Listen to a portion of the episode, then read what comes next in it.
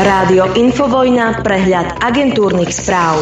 Dobré ráno, nám čas letí, už máme desiateho augusta roku dvetisícdvadsaťtri, je štvrtok. Pozdravujem vás všetkých, začneme agentúrkami, začína sa ďalšie dopoludne na Infovojne. Čo nás dnes čaká? Ministerstvo vnútra bude informovať k voľbe poštov zo zahraničia. Trump a jeho poradca budú vypovedať v prípade zaobchádzania s tajnými dokumentami a mimoriadny summit sa bude konať hospodárskeho spoločenstva západoafrických štátov k situácii v Nigerii. Poďme domov a ja mám pre vás jednu veľmi dobrú správu. Tešte sa, ktorý máte, otvorte si šampanské, e, pretože ideme oslavovať. Trebišovskí tankisti absolvovali prvé bojové strelby s tankov Leopard dva á štyri. Završili tak osemtýždňový kurz, v rámci ktorého sa preškolujú na Leopardy pod vedením inštruktorov nemeckých ozbrojených síl. Slovensko dostalo tanky od Nemecka ako náhradu za tridsať bojových vozidiel pechoty darovaných Ukrajine. Ob- ozbrojené sily si už prevzali tri, ta- tri tanky Leopard. Zvyšných dvanásť kusov bude dodaných priebežne do konca roka. Problém s rastúcimi úrokmi hypoték nie je podľa premiéra Ľudovita Ódora natoľko vážny, že by to malo zaťažovať štátny rozpočet. Vláda neuvažuje ani o výraznejšom zdaňovaní bank. O téme už dlhšie rokuje pracovná skupina bank Ministerstva financií a Národnej banky Slovenska. Tá by mala pripraviť adresné riešenia pre tých, ktorí skutočne potrebujú pomoc. Predstaví ich pravdepodobne budúci týždeň, povedal premiér Ódor v stredu po rokovaní vlády. No a priemer Ódor trvá na podaní trestného oznámenia v súvislosti s nevýhodnou mýtnou zmluvou z roku dvetisícdeväť. Podľa neho v súčasnosti riešia spôsob podania trestného oznámenia či cez ministerstvo dopravy alebo spravodlivosti. No a na konci roka dvetisícdvadsaťštyri má výber mýtnych poplatkov za používanie ciest prevziať od Skytolu jeho sesterská firma Czech Tool. No, počíta sa s tým v novom vládnom harmonograme, no a aj výsledky oboch mýtnych tendrov. Platí to, ak sa kontrakty s víťazom podpíšu rýchlo. Predseda súdnej rady Jan Mazák v súčasnosti nevidí dôvod, aby sa rada zaoberala vzťahom Pamely Záleskej a Moniky Tódovej. Uviedol, že súdna rada nemá dôkazy o porušovaní povinností súdkyne. No a aj ďalšie veci sa dejú a dovolieb sa budú diať. Prípad bývalého riaditeľa es í es Vladimíra Pčolinského je opäť vo finále a ešte do septembrových volieb by bolo jasné, malo by byť jasné, či sa špeciálna prokuratúra tretíkrát pokúsi korupčnú kauzu dostať pred súd. Pred súd sa dostane aj kauza Fatima, ale presúva sa z Trnavy do Žiliny. Či obžalovaná Monika Jankovská koncom septembra na proces príde, nie je jasné. Pevne verím, že jej zdravotný stav jej to umožní, reagoval advokát Peter Erdeš. Keď sa kauza pojednávala v Trnave, tak na súd nechodila. Ale pozor, žilinský súd musí začať pojednávať v kauze Fatima od začiatku. Na novo sa tak bude čítať obžaloba aj vypočúvať kľúčoví svedkovia. Novým štátnym tajomníkom ministerstva vnútra sa stane Martin Kráľovič. Rozhodla o tom vláda. Súčasný nočný primátor Bratislavy vo funkcii nahradí Ľubomíra Šablicu. Ako ukázal a Ako poukázal, Kráľovič bezpečnosť študoval a ako nočný primátor spolupracuje aj s bezpečnostnými zložkami štátu. Riešil aj bezpečnosť na veľkých akciách, ako sú hudobné festivály alebo púte. Skrátka odborník. Tunel Višňové na budúci rok nebude. Hotový bude najskôr na jar roku dvetisícdvadsaťpäť. Diaľničiari vyhodnotili tender na technológie, dodá ich slovenská spoločnosť pé pé á Control. No a jedna správa z vedeckej oblasti. Slovensko je šiestou najhoršou krajinou EÚ v investovaní do výskumu.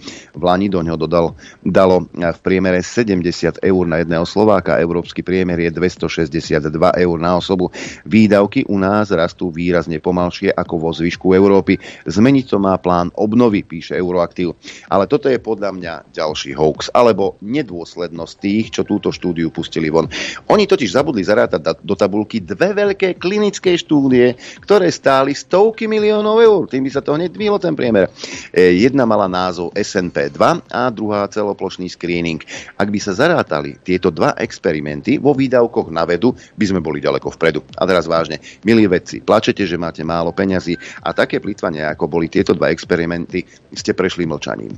Tie prachy mohli byť aj na váš výskum však a ticho ste doteraz. Poďme, do, poďme ešte na predvolebné tanečky. Boris Kolár, bože aj slza mu hádam vybehla z oka včera, podal trestné oznámenie na generálnej prokuratúre pre podozrenie, že skupina okolo podnikateľa Zoroslava Kolára a Tomáša Rajeckého ponúkla úplatok štyridsať tisíc eur konkrétnej osobe, aby diskreditovala hnutie Sme rodina.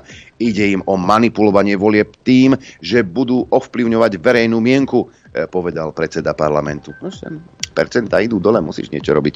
Lucia Ďuriš Nicholsonová, ktorá kandiduje za demokratov, Jablko, povedala, že ak nebudú mať do desiateho septembra v prieskumoch štyri percentá, odstúpi z volieb. Je to náš približný interný deadline. Ak v tomto čase nebudú mať demokrati nad štyri percentá, potom sa kandidatúry vzdáme. Budete nám chýbať, bože.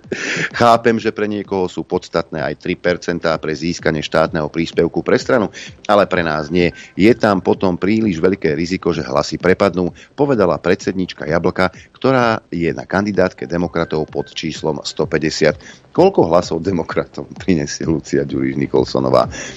Ona, jej muž a ešte niekto možno z, z rodiny. To je maximálne všetko. Poďme do zahraničia. Poľsko pošle ďalších dvetisíc vojakov na hranicu s Bieloruskom, kde posilnia pohraničnú stráž, uviedol námestník poľského ministra vnútra Vasik. Podľa jeho slov dorazia na hranicu do dvoch týždňov. Vasik dodal, že rozhodnutie poslať vojakov padlo počas diskusí na zasadnutí výboru Rady ministrov pre národnú bezpečnosť a obranu. Diplomatické riešenie situácie v Nigerii zatiaľ zlyhávajú. Organizátori prevratu odmietli vpustiť do krajiny spoločnú delegáciu afrických krajín a ó es en. Susedné krajiny Mali a Burkina Faso puč podporujú a vyzvali ó es en, aby zabránila vojenskej intervencii. Vojenská vláda, ktorá koncom júla zvrhla demokraticky zvoleného nigerského prezidenta, tak naďalej odoláva tlaku, aby zasadla za rokovací stôl ešte pred štvrtkovým samitom hospodárskeho spoločenstva západoafrických krajín, kde sa bude rokovať aj o možnom použití sily.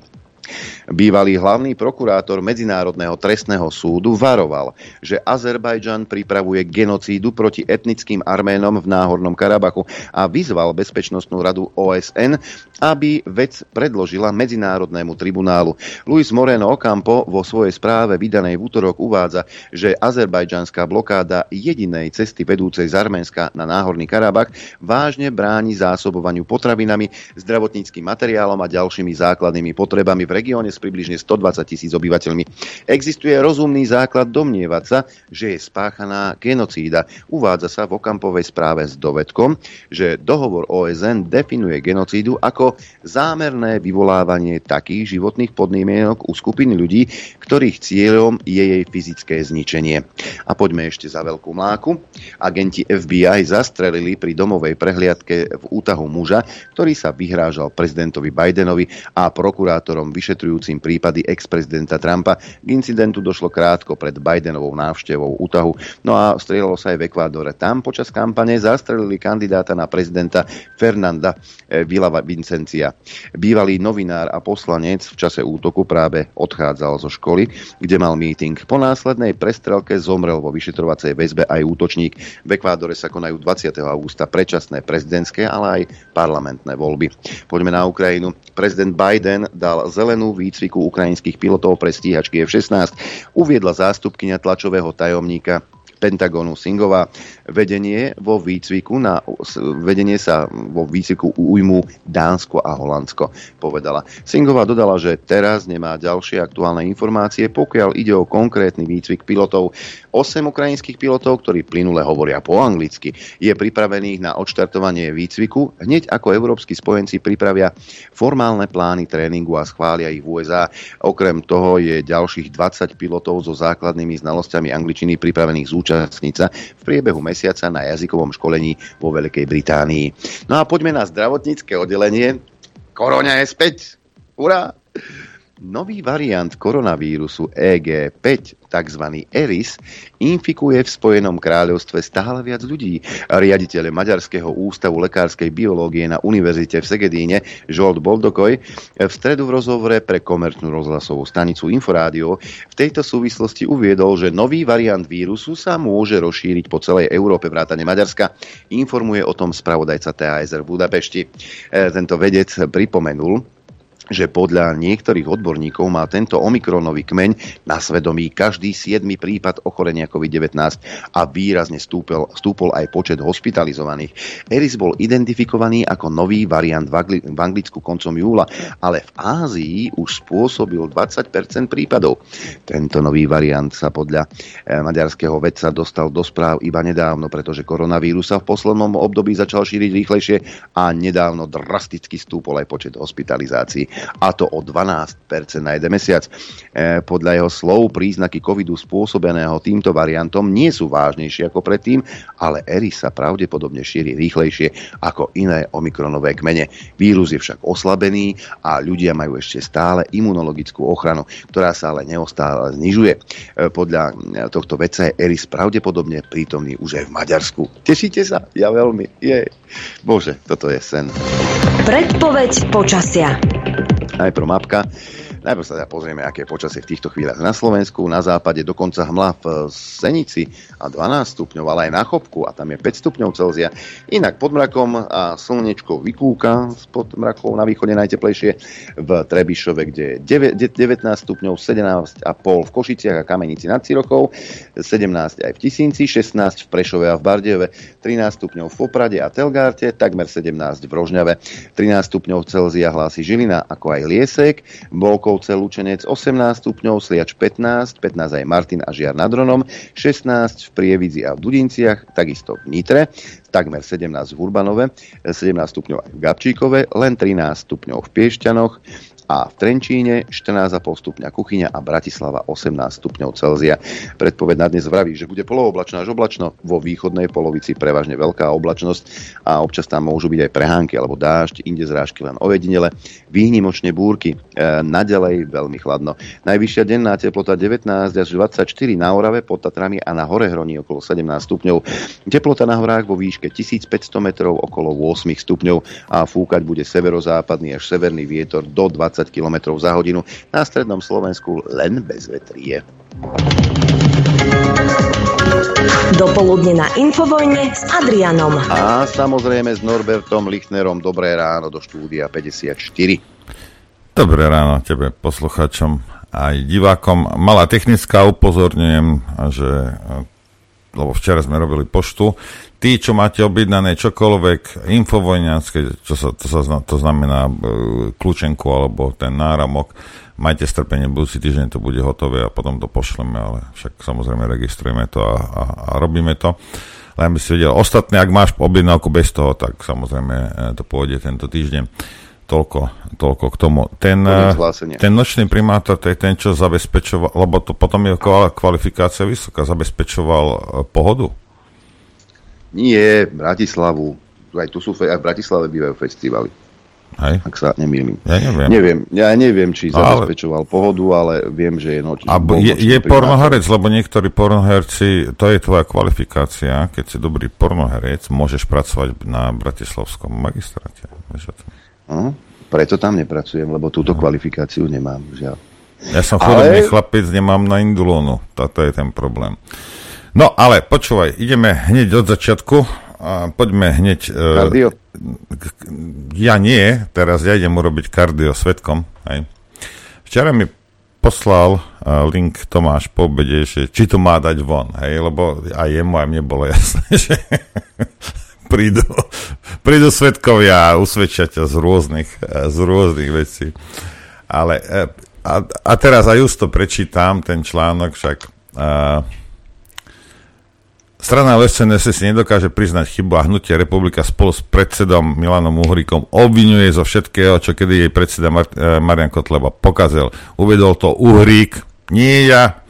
Uhrík v reakcii na rozhodnutie súdu o ospravedlnení Irene Biháriovej z Progresívneho Slovenska. Všetci dobre vedia, že v ĽSNS sa rozhodoval Kotleba vždy úplne o všetkom, aj o každej čiarke v novinách, napokon aj slovník v danom článku jasne pripomína slovník Kotlebu. Ja ani Republika taký slovník nepoužívame, uviedol Uhrík. Predstaviteľom ĽSNS sa odkázal, by prestali fňukať a házať zlyhania na ľudí, ktorí zo strany odišli. ĽSNS sa musí podľa rozhodnutia súdu ospravedlniť podpredsedničke, teda tejto Irenke, z za nepravdivé informácie, ktoré nepublikoval v svojich novinách a na webe o údajných tisícových dotáciách vtedajšej ministerky školstva, tejto Lubiovej, pre Biháriovej mimovládnou organizáciu. Biháriová poukázala na to, že v článkoch ju nazvali okrem iného cigánskou fanatičkou. Rozsudok. A teraz neviem. A to prvé ja neviem potvrdiť, lebo nie som uh, tú prvú časť tvrdenia, teda uh, nie som antropológ, ale fanatička si moja zlatá, však x krát sme púšťali, jak si chcela ľuďom odmietnúť zdravotnú pomoc. Rozsudok pripomenul, kadiaľ vedú hranice medzi slobodou slova a šírením dezinformácií, ktoré inú osobu vystavujú spoločenskému poniženiu či virtuálnemu linču, dodala Biháriová. Rovnako sa ĽSNS musí zdržať obdobných konaní a uhradiť jej náhradu nemajetkovej újmy päťtisíc eur. ĽSNS reagovala, že rozhodnutie súdu rešpektuje a jeho výsledok pošle autorovi článkov Milanovi Uhríkovi. No. A teraz, hneď prvá re... ja to nečítam, Tomáš ma zase to upozoril. Hneď prvá reakcia pod tým článkom je, nejaký Milan píše, treba komentovať, lebo zdroj je tu uvedený e, topky a pravda, hej, ale ja vám vysvetlím za chvíľku. Ako áno, hej. A píše nám tento Milan, že svedok, hej, že treba komentovať nejaké topky. Čo to máte, chlapci z Infovojny, za podivné nápady? Tejto fašistické vládnucej bandi ide o prastaré rozdielu Japaňolov, pričom obidvom stranám, ktoré sa snažia znepriateľiť, ide o záchranu národa pred tými sviniami a ich poslucháčmi z Bruselu. Nenaletite bruselsko-slovenským hajzlom z tzv. Progresívneho Slovenska. O čo nám ide? Hej. Keď ja som teda tiež jeden z chlapcov z Infovojny. Rozdeľujú panuje. Ja som nerozdelil es en es. Ja neviem. Ja, ja som ich nerozdelil. Aj. A teraz a hovorí o tom, že treba komentovať nejaké topky. Ja vám ukážem, aby ste videli, lebo to, čo im poslal Tomáš, bolo, bolo presne toto. A kde to je tu? Pozri sa, Adrianko. Čo je to za stránka? Teraz es ká, čiže to je TASR. Tlačová agentúra Slovenskej republiky. Uhrík tvrdí, ĽSNS si nedokáže priznať chybu. A tu je ten článok. Hej. Prosím vás, než vypisujete v tých komentoch, lebo zhadzujete sami seba, hej, robíte za seba úplných, ja neviem, no, svedkov. No, proste, ako... Ja nie, mňa to nerozšlo. Človek je z toho iba taký, Adrianko, taký on je. Konsternovaný. Taký, taký konsternovaný, že toľko rokov sa to človek snaží, ale ako náhle ti hrábnem na tvoje... No ja nie, hej. Ale niečo zlé počuješ o, o svojej milovanej straničke, o svojich milovaných... Uh, kým ty, kokos, si nevieš inkaso zaplatiť, tak zatiaľ len sa kúpu v miliónoch, ale ty ich miluješ, to je v poriadku, ja s tým nemám problém, hej. Ale nie, aspoň sa nezhadzujte. Ako ja viem, že je plno svedkov a medzi našimi poslucháčmi, však dobre, ale nezhadzuj sa. Veď na čo? Hej. Poprvé ten článok vyšiel tlačovej agentúre Slovenskej republiky, a keby vyšiel iba na topkách, hej. Ale pokiaľ Uhrík, toto tvrdí Uhrík, nie my. Hej. A to, že sa medzi sebou kúšu, a čo? A keď my o tom nebudeme, my, my keď to nezverejníme na Infovojne, lebo chlapci, neviem, o čo vám ide, tak na ostatných weboch Uh, to už nebude čítať, lebo tento Milan asi tam bude chodiť a bude im vypínať weby všetkým, hej, aj tlačové agentúry, alebo všetkým, hej. Alebo ja tým, že nebudem písať o tom, že títo ľudia sa, alebo nebudeme to zverejňovať, že títo ľudia sa žerú medzi sebou, tak ja, ja tým pádom som akože čo, pro, protislovenský? Alebo nie som Slovák? Alebo čo, čo je za problém? Ja som tú stranu nerozdielil, ja... Na nich nenadávajú, ani jeden na druhého nadávajú pre Boha živého, obvinujú sa z rôznych vecí. My to nerobíme. My. Však to oni. A teraz čo? Veď dobre, tak, so, no, tak, tak sa žerú. A čo? Čo ja s tým Tomáš, mám robiť? Mám si zavrieť Tomáš, oči a Tomáš, ticho byť. Tomáš, presne to selektívne videnie je tak, keď som pustil Beňovú, ktorá označila dvestotisíc voličov ľudovej strany Naše Slovensko za fašistov. Poslucháčka podala trestné oznámenie na nás, ano. Nie na Beňovú. Počúvajte, v Žarnovici som bol na policajnej stanici. Tá policajná stanica vyzerá ako bez, bez nejakých oných, ako keď vidíš v hororových filmoch, že ťa tam idú mučiť. Hej, niekde v pätnástom storočí. Hej. Tam v, tak, v takých podmienkach tí policajti tam uh, robia. Hej. Ale áno, bol som v Žarnovici uh, na policajnej stanici kvôli tomuto uh, kvôli tomuto vypovedať. Hej. No, lebo pozrite sa, ak dve osoby žijú intimný život, hej, a jedna z nich je exponovaná a píše proti určitým ľuďom a tá druhá osoba z tej istej postele, hej, ich posiela do basy a oni tam zomierajú, hej, tak toto nie je problém, lebo toto je súkromie. Vieš, čo je problém? Problém je Daňo. Hej. On je problém, lebo, lebo natočil nejaké video. On je problém. Nie mŕtví a skolabovaní ľudia, ktorí za touto, za touto osobou sú a zničené životy, ktoré sú za toho druhou. No, oni chcú mať súkromie. Ostatní nie, ale oni chcú mať súkromie. A najväčší problém, nie sú oni dve, ani systém zasratý s Mazákom na čele. Nie, Daňo je problém. Hej? A všetci sa budeme tváriť, že no však, ale keď ich kritizuješ, tak ty si homofób. No nie, ja som sviňofób. Rozumieš? Ja neznášam takéto svine. Nie som homofób.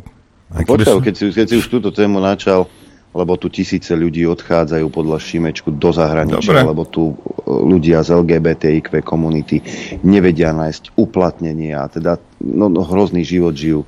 Pozri sa, Tódová, elitná novinárka z, z denníka N. Záleska, súdkyňa špecializovaného trestného súdu. Mm, teraz nebudem menovať, stačí povedať teatry. Títo všetci ľudia patria do el gé bé té í kvé plus komunity.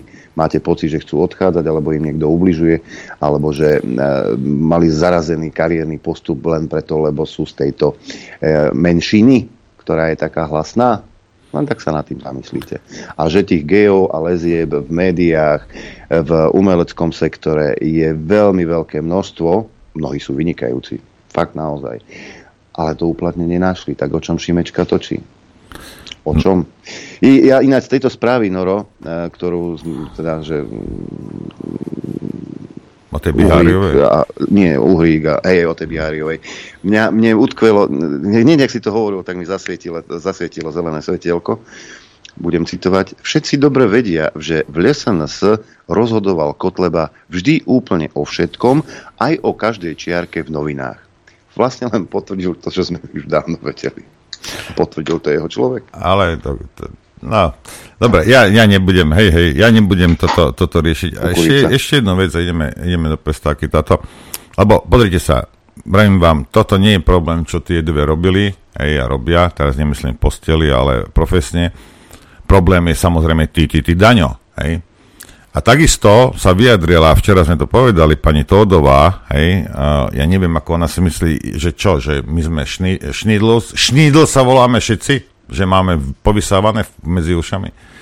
Tak ona povie, že no ale keď som začala teda oni dráždiť Bobra, tak vtedy som, v Tatrách myslím, tak vtedy som akože odišla z tej, čo oni to majú, tú investigatívu alebo čo, a že prešla do publicistiky alebo do čoho. Hej? Hej. Že robí rozhovor. Ale moja zlatá, s kým si ty robila rozhovory? Imrece, Mako a takýto, s týmito, s týmito, a Imrece, ako mimochodom, Imrece, jedna najväčšia prašivá svinia na Slovensku, len aby ste vedeli. A, a s týmito, ktorí proste, na základe ktorých výpovedí, lebo iné dôkazy nie sú, strkala Pamela ľudí do basy? Jo, už to už nerobím, ja, ja už iba robím rozhovory s kajúcnikmi, ktorí ukážu prstom a Pamela ťa zavre, kamaráde, rozumieš? Lebo on, po, lebo Mako povedal, alebo Imrece povedal, rozumieš? Imrece povedal, tak ideš do basy, hej? A ona s týmito ľuďmi robí rozhovory, lebo však už nerobí investigatívu. A na základe výpovedí týchto ľudí Pamela Záleska posiela nevinných, alebo stále nevinných, však v očiach zákona, do basy. A strčíte do vyšetrovačky na rok, alebo na rok a pol. Lebo niekto ukázal prstom, k- s ktorým robí rozhovory Tódová. A ešte myslíte, akože čo, my sme ako už úplne na hlavu padnutí? Akože, akože čo? Ó, ja ťa nebijem, lebo doteraz som ti dával pravačkou také zaocha, teraz ťa iba kopem. To už není bitka. Ale s tou ľavou nohou. Hej, ako ste, hej, to je slabšie. Ako ste, no my si myslíte, akože čo máme povysávané medzi ušami? Ako toto je čo za obrana? Veď to furt funguje. Toto furt funguje. Ale, oni Ale sú... denní Gen sa o to postaral a ona teraz nepíše, ona robí rozhovory s kajúcnikmi, ktorí ukážu prstom a Záleska ich zatvára tých ľudí proste na dobro. Ako Ale nehnevajte sú... sa na mňa. Ale oni sa tak vidia, oni sú neomilní, oni sú jediní vyvolení, ktorí tu môžu šíriť pravdu. Adriánko, vedia oni veľmi nevidia, dobre, čo oni robia. Nevidia, oni v tom nevidia nič zlé. Vedia veľmi dobre, čo robia, len si myslia, že my si nevšimneme, ale tu sa nič nedieje, tam, tam sa choď pozerať na niečo iné, lebo sme hlupáci. Hej, ako nehnevajte si... sa na mňa v celej tej redakcii, keď by som poskladal celé to í kvé, hej, keby som ho celé ako, ako nasčítal, no tak na jednom gymnáziu by som našiel asi vyššie. Taká je realita, chlapci a dievčatá. Myslíte, že ste chytrejší a vychcanejší ste a vy vydrbete nie. A takto odrbeme a takto nie. Oklameme a odvedieme nie, pozornosť. Nie, no nie, nie moju. No, oni, on, nie, nie. Oni v tom žijú, oni sú presvedčení o tom, že akú, na akej morálnej výške sú a všetko, čo robia, je správne. Aj keď toto to, to, to, to, to je nič. To, to, to, prosím, no veď a čo? Veď čo útočíte do súkromia? Veď oni nič zlé nerobia, keď som videl komenty. No a čo, veď sa boli len bicyklovať? Oni sú presvedčení o tom, že robia len a len dobro. Oni v tom nevidia nič zlé. Oni sú presvedčení. Ty im darmo budeš teraz hovoriť, že sú povysávaní darmo. Oni to počúvať nebudú, lebo jednoducho sa budú smiať, že ale kdeže to taký Lichtner. My, my máme pravdu, my, je, dobre, my máme jedinú, vieš, ale to je tá Putina zasraná. Tých čitatelia, rozumieš, ktorí ako, že no a čo, však majú právo na súkromie? No poprvé nemajú až také, lebo oni sami, obzvlášť Tódová, hrabala na súkromie iných ľudí, lebo boli verejne činné a tieto dve sú verejne činné, to je jedna vec. Hej. Ale ja som za to, že majú právo na súkromie. Hej. Ale zrazu proste tá ich vlastná medicína im nechutí. Proste zrazu Daniel natočí, rozumieš, nejakých päťdesiat sekúnd a sú nasraté. No alebo tí, ktorým ste vy šlapali po súkromí, to je v poriadku, len vám sa nesmie. Hej. Ale toto nie je o tom, že či oni boli niekde, alebo tu ide o to, že proste majú intimný vzťah a vo svojej práci proste sú súčasťou niečo a ja, ja vám robím, že podľa mňa tam ešte do tejto skupinky bude patriť Kolíková a určite Lipšic a možno Hrubala. Hej. Lebo to vidíš, kdo... No a Mazák, pozri sa na Mazáka. Hej. Však Mazák, ten zabezpečuje úplnú, ale úplnú o, nestrannosť súdnictva. Mazák je zárukou tej najväčšej čistoty na Slovensku. Ja viem, že Harabin by sa so mnou hádal, že proste pyramídové hry a, a odrbal ľudí o milióny, ale nie, podľa mňa to je, to je pán niekto, hej, ktorý sa pozrie na takúto situáciu, on ti hneď povie, však a kde je, to není problém. Však to není, však ona robí rozhovory s nejakými onými kajúcnikmi, na základe ktorých výpovedí tam tá zatváral. Nie, tak kde by to mohol byť problém? Však pán Mazák je chytrejší, než my všetci. Však on, vedie to odborník, somáre. Ideme hrať. Aj vedieť možno. Hej. Chcete vedieť pravdu? My tiež. My tiež. Počúvajte Rádio Infovojna. Dobré ránko prajem. No dobre, tak aj ja. Dobré ráno prajem každému. Pripoj sa, pripoj sa k tomu. No, čo máme ešte? No však, nemáš nič? Jaj? No. Nie, tuto sa, tuto sa ne, blížia voľby, ja som si všimol ráno, Smečko vyhodilo prieskum e, preferencií, aj vám ho môžem ukázať, e, kde teda e, Smer má dvadsaťtri celá tri percenta, sedemnásť má Progresívne Slovensko, jedenásť celá päť Hlas, Republika sedem celá päť, Oľano šesť celá tri, čiže sa do parlamentu nedostane. es en es je už na šiestich, predbehli dokonca Sme rodinu, aj ká dé há, tí majú päť, Sme rodina päť celá šesť a Saska je pod čiarou zvoliteľnosti štyri celá päť a Demokrati dietných dva celá šesť percenta. Kto ho vie, kto ho vie, ako z toho Edko vykorčuluje. Inak mimochodom, niekto mi posielal, boli chlapci od Demokratov v Lučenci, tak popisok k tejto fotke je asi taký, že keď sa tam pristavilo päť ľudí, že tak to bolo maximálne moc. A to môžu byť radi, že nedostali po papuli. Ale vrátim sa ku ká dé há, lebo keby ste náhodou chceli voliť ká dé há, tak ká dé há má takzvanú europoslankyňu a je z tejto, z tejto strany, hej, pani Lexman, a ona už chystá určité veci do budúcnosti. Len keby ste chceli vedieť a voliť ká dé há, tak pani Lexman vám vysvetlí prečo. Je veľmi dôležité, aby sme už dnes hovorili o tom, akým spôsobom sme pripravení pomôcť Ukrajine sa obnoviť, reštartovať túto krajinu, ktorá je našou susedskou krajinou. Je pre nás veľmi dôležité, aby jej územná celistvosť, suverenita boli chránené a aby to bola demokratická krajina, ktorá sa ekonomicky rozvíja a je našim aj ekonomickým partnerom. Práve preto už dnes hovoríme o takom ako keby Marshallovom pláne pre Ukrajinu, kde chceme nastaviť obnovu určitých sektorov. Jednotlivé členské štáty Európskej únie si rozdelia, ktoré sektory bude mať kto na starosti a akým spôsobom budeme zabezpečovať aj financovanie tejto obnovy Ukrajiny. Je tiež dôležité, aby sme už dnes hovorili o integrácii aj Ukrajiny alebo krajín východného partnerstva alebo západného Balkánu. Do Európskej únie splnia všetko to, čo sme museli splniť my, Ukrajina. Jeden z najskorumpovanejších štátov. Keby ste chceli voliť ká dé há, ale však kampaň sa rozbieha a kampaňuje aj pani Cigániková. E, myslím si, že tá jej kampaň zrazila práve es a esku pod, zhranic, e, pod e, čiaru zvoliteľnosti, ale to, čo dokáže táto Táto žena v, v kampani, to je niečo neskutočné. Neviem, prečo sa do toho zapájajú aj herci napríklad.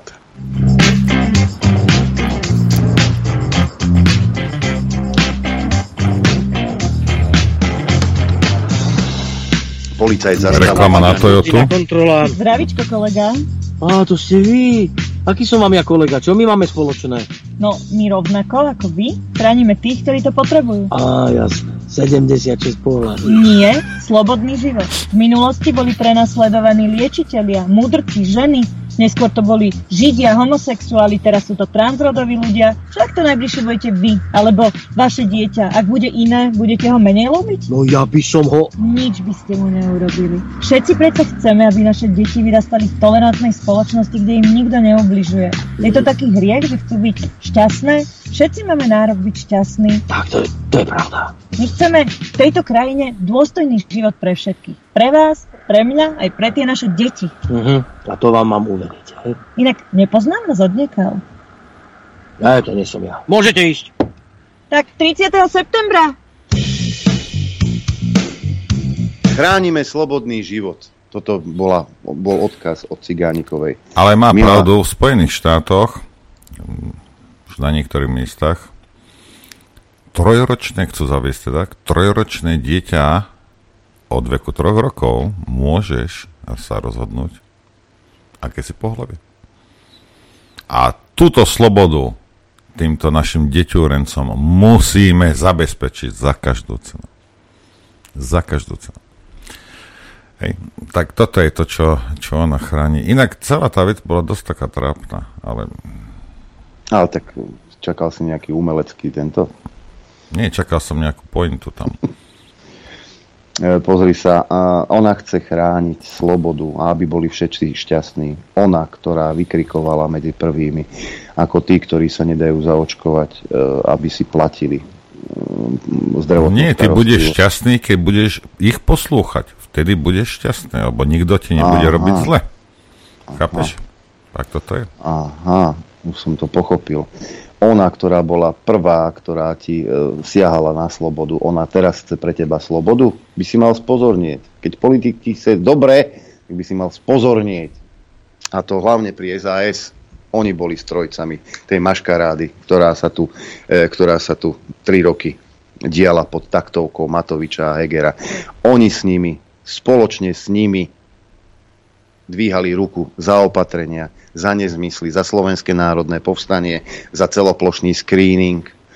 Zabudli sme už na ó té pé, aké to bol otestovaný, očko, očkovaný, testovaný, prekonaný ó té pé režim, keď, keď, si sa, keď si sa nevedel dostať, keď si sa nevedel dostať do reštaurácie, lebo oni ti to týmto pádom prekazili. Dneska Saska sa ide sloboda a solidarita. Oni idú brániť Uh, niekto musí, slobodu. Adrianko, niekto musí. Niekto musí. Hm. Hej, Kolíková, ktorá uh, momentálne už je teda na onom, v tom na kandidátke. Koho? es a es. es a es, hej. No jasné, však ona je veľká sloboda a solidarita. Budem ich voliť. Hej, keď Kolíková hovorila o tom, že ak, si, ak sa posadíš do tej hospody ale reštaurácia a nie si očkovaný, máš okamžite zavolať políciu Slovenskej republiky. Sám na seba. Hej. Áno, tak to bolo. Pa, pa, pamätáš si to? Jasne, jasne. Sa ide nikto pýtal, no však jasne. Veď. Zavoláš políciu. Lebo ešte, ne, nedaj Bože, tí, tí, tí špinavci by ťa obslúžili. No, ale veď si to pribol, niekto mi povie, že Adrián zase ona toto hovorí, že o niečo má, to vôbec nemusí byť pravda. Ja v mojom bohatom archíve mám veľa vecí. Dobre, čiže keď o, prídem do reštaurácie, nikto ma neskontroluje a ja tam budem ako sedieť ako nezaočkovaná. Tak je ale... na mieste, aby ste to ohlásili Úradu verejného zdravotníctva alebo najbližšiemu, najbližšiemu policajnému príslušníkovi. No. Čo mám, čo mám k tomu povedať? Toto sú ľudia, ktorí teraz, a to nie je len Cigániková, Kolíková, to sú, to je Heger, Matovič, Náď, títo všetci, tí zaz, zrazu zase chcú dobro a uh, myslia si, že sme zabudli na to, čo tu vyvádzali tri roky. Kam dostali Slovenskú republiku, čo sa týka financií, kam dostali ľudí, do, do, do, do akých kútov ich zahnali za celý ten čas. A oni sa teraz tvária, že a to, to, to, to nič, to, to, to zabudnime, to, to, to nie. Vlastne to sa ani nestalo. Nie, my tú pamäť e, máme celkom slušne podloženú. A budem robiť všetko preto, aby sa na to nezabudlo. A budem vám to obuchávať o hlavu. Dovtedy, dokiaľ to budem vládať sedieť. No. Lebo ste zodpovední. Ste zodpovední. A ja. budete za to potrestaní. Verte, ja ja opäť pripomeniem jednu vec. Ja, ako naozaj nikto ma nemôže obviňovať z toho, že tých smerákov nejak ja musím, alebo nemusím. Ja ich nemusím. O, ozvlášť tých kleptomanov okolo nich. Hej, ja. A všetci títo hajzli, o ktorých rozprávam. Hej. A áno, Kažimír vedel. Áno, Kažimír je vinný pán Fico. Len si to treba priznať. Ale čo sa nás týka, hej, tak nám, a, poprvé nám nezapchali ústa smeráci, hej, a nejakými a legálnymi, nejakým policajným, ja neviem čím, hej, a jak to robili títo a urobili to. Tá, tá nám, ale skúsili, hej, ako to je jedno. Hej, to, že keď niekto ťa prepadne v noci nožom a tým rozbiješ papulu, ešte neznamená, že sa nič nestalo, hej. Nemusím byť obeťou, aby som, aby som videl, čo robia. No, ale napríklad uh, ĽSNS, keď sa bavíme o nich, tak oni samozrejme sa do nás navážali, lebo Uh, si nás asi pomielili s nejakými, uh, s nejakými uh, s nejakou politickou stranou. Hej. A smeráci ani to nerobili. Nie, že štátne orgány nezakročovali proti nám a že teda sme boli hustí, jak, jak jaborový sirup, ale ani, ani sa nepokúšali iné veci robiť, čo sa pokúsila ĽSNS. Hej. A keď si mysleli, že teda, a to je jedno. Hej. A takže ako proste takáto je realita. Hej. Pravda je zase ďalšia, že smeráci neporušovali aspoň nám uh, slobodu slova a mnohým, hej. Ale počas tých smerákov tam boli Honz a tento, ten, ten jak sa volá, ten, ten, ten čo to je, synovec toho, toho, tej kozy a, a kdejaký takýto, hej, ktorí mali tendenciu a posielali policajtov a niektorých ľudí a jedna je pravda. Smeráci to neostrážili. Hej. Ty si tam robili proste svoje slnečkárske sračky a smeráci, obzvlášť minister vnútra, by mal takéto veci a minister spravodlivosti takéto veci, no ale však ministerka bola táto, nie? Jak sa volá? Ďalšia? Taková? Nie, myslím to spravodlivosti, tá, čo tiež vyzerá, vyzerá ako, ako fotomodelka. A veď viete, o kom rozprávam. Aj za tú maďarskú stranu tam bola. Že, Žitňanská. Žitňanská, hej. No. To je slnečkárka, kamaráde, jak, jak to je, to je model slnečkárstva, hej. A od Kolíkovej teda ako nemajú ďaleko, podľa mňa sú sesternice. Aspoň geneticky. No a tak, a, proste takto to je, hej. A tí smeráci, aj keď nie, neporušovali slobodu slova, tak to neustrážili, hej. Lebo to nie je len, že vlastne keď si štát, nie, že, že proste tú ústavu, že o, ja ju neporuším, ale túto ferko, ktorý robí pre mňa, ten ju bude porušovať a ja ho nepotrestám, lebo toto urobili smeráci, nepotrestali týchto ľudí. Hej. Rozumieš? Lebo poslať, poslať samopalníkov na malé deti, ako nehnevaj sa na mňa. Rozumieš? To je podúroveň kohokoľvek. A keď už to urobí, hej, a nie je potrestaný, tak ja sa pýtam, ako, ako chcú teda smeráci strážiť demokraciu. Tým, že oni sami, títo, čo sú vrcholoví politici, že oni sami to neporušujú, ešte neznamená, hej, že ten ansámbl, ktorý, lebo ho máš na povel do ryti. Hej. Lebo ja sa pýtam, kde sú smeráci pre mňa záruka, že toto sa nebude opakovať, takí Honzovia, takýto, takáto kdejaká háveť, čo tam je na prokuratúre alebo v policajnom zbore. Ja mám záruku. Keď pod, pod Rypákom im to robili. Hej. Takže takáto je realita. Jedna vec je nepáchať tieto veci, druhá vec je nechať páchať svojich podriadených a nepotrestať ich. Ja viem, že sa to mnohým nepáči, ale taká tu bola realita. Toto, toto je pravda, toto je fakt. Hej. Tak toto fungovalo počas smerákov. Neviem, čo riešili, možno riešili dôležitejšie veci, než bola sloboda slova občanov Slovenskej republiky. Tejto krajiny, aby ste to všetci pochopili, o čom sa bavím, hej. Tejto krajiny. Tejto krajiny, hej. Už treba asi, treba na O S N poslať nejaký, oni, nejaký, nejakú žiadosť, nech zmenia názov Slovenskej republiky na túto krajinu. Túto, Ukraj- túto krajinu pri Ukrajine. Hej, tak. Tak. Ja sa nám tu rozmohol taký nešvar. Aký? Vieš, lebo buzerám z rajky, povie, ukáže na teba prstom a ten Lichtner a tá infovojna, to je hrozné, oni šíria hoaxy a klamú a čo ja viem, čo ešte, dobre, možno ja viem, ale keď klame minister zahraničných vecí, tak buzerám z rajky je ticho a vlastne je to všetko v poriadku a klamú viacerí, aj naše médiá, ale o tom sa samozrejme hovoriť nemôže. Bolo výročie gruzínskej vojny, hej. A pán Vlachovský, či ako sa volá, samozrejme prstom poukázal na Rusko, aj keď to bolo všetko celé inak. Zhrnul to Edo Chmelár. Pri príležitosti pätnásteho výročia vojny o Južné Osecko minister zahraničných vecí Slovenskej republiky Miroslav Vlachovský poskytol pre T A S R vyjadrenie, v ktorom sa okrem iného uvádza: pred pätnástimi rokmi nám Rusko útokom na Gruzínsko ukázalo, že pod falošnými zámienkami neváha okupovať cudzie územia a šíriť skazu, len aby naplnilo svoje mocenské ambície. Od začiatku ruskej invázie do Gruzínska uplynulo siedmeho augusta dvetisícdvadsaťtri pätnásť rokov. Pri tejto príležitosti chcem upozorniť aj na paralely vojny v Gruzínsku s ničím nepodloženou ruskou vojenskou intervenciou na Ukrajinu. Ide totiž o pokračovanie agresívnej politiky Kremľa voči susedom a ukážku jeho imperialistických ambícií.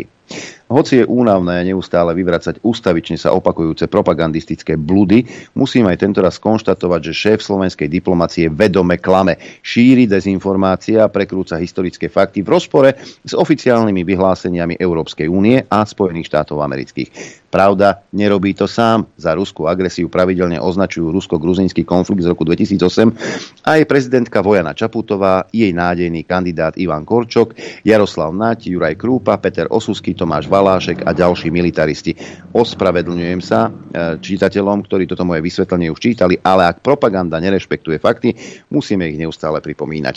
V rozpore s obrazom, ktorý je v našich končinách dlhodobo vykreslovaný, priniesli najväčšie mediálne koncerty, koncerny sveta ako B B C alebo Reuters, Agent, Agence France Press, ale aj Spiegel online a iné, už bezprostredne po vypuknutí konfliktu jasné dôkazy o tom, že útoky začali oddiely gruzínskych ostreľovačov, ktoré druhého augusta dvetisícosem spustili paľbu na juhoosetské jednotky. V dôsledku bojov niekoľko tisíc Osetov opustilo svoje domovy a utieklo na územie Ruska, ktoré im poskytlo azyl. O štyri dni neskôr už Gruzínci použili pri ostreľovaní Kinvaly, hlavného mesta Južného Osecka, aj delostrelectvo. Až vtedy dalo Rusko najavo, že ak bude násilie pokračovať, tak zasiahne. Dôvodov na to mali viac než dosť. Predovšetkým však treba pokračovať. teda dôvodov bolo na to viac než dosť. Treba spomenúť, že deväťdesiat percent obyvateľov Južného Osecka má ruské štátne občianstvo a čo bolo zo strany Tbilisi úplne šialené, gruzínske sily začali ohrozovať aj ruské jednotky rozmiestnené v oblasti na základe medzinárodnej dohody z roku devätnásťstodeväťdesiatdva. Ak mi kto si bude tvrdiť, že existuje nejaká veľmoc, ktorá by sa nečinne prizerala na takúto provokáciu a napadnutie vlastných občanov, asi ho prestanem považovať za svojprávnu osobu.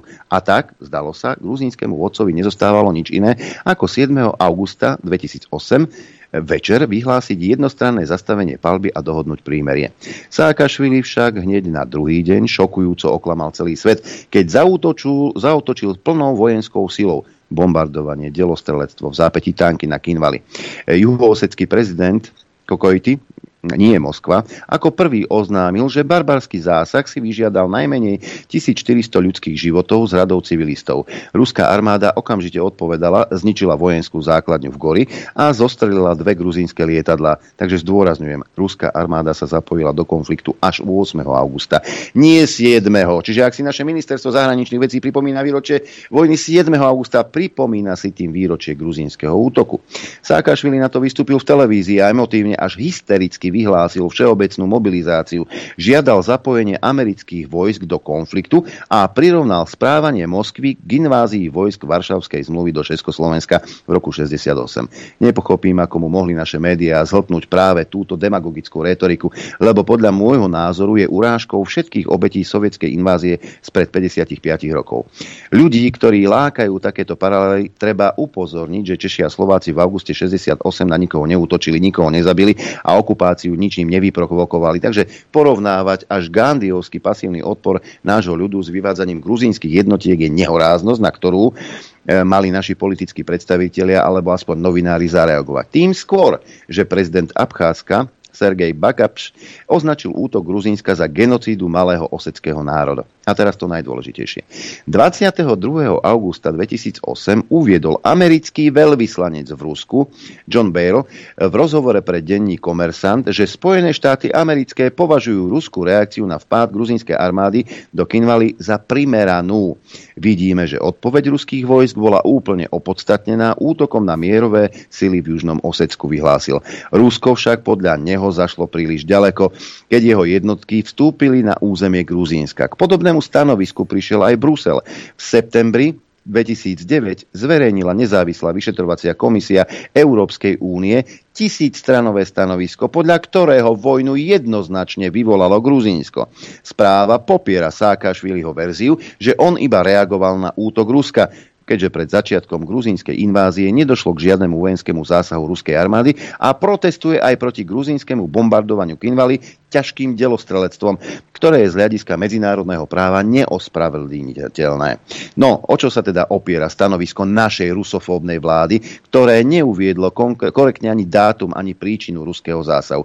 Ja len pripomínam, že v takomto, ako aj ministerstvo zahraničných vecí, v takomto, v, v takomto duchu e, cieľene hovoria, či už Osusky, Valáška som to počul hovoriť. A pamätáte si možno Kisku, ktorý e, bol v Gruzínsku svojho času a tiež to omýlal e, dookola. Dookola, dookola, dookola, klamali, klamali, klamali.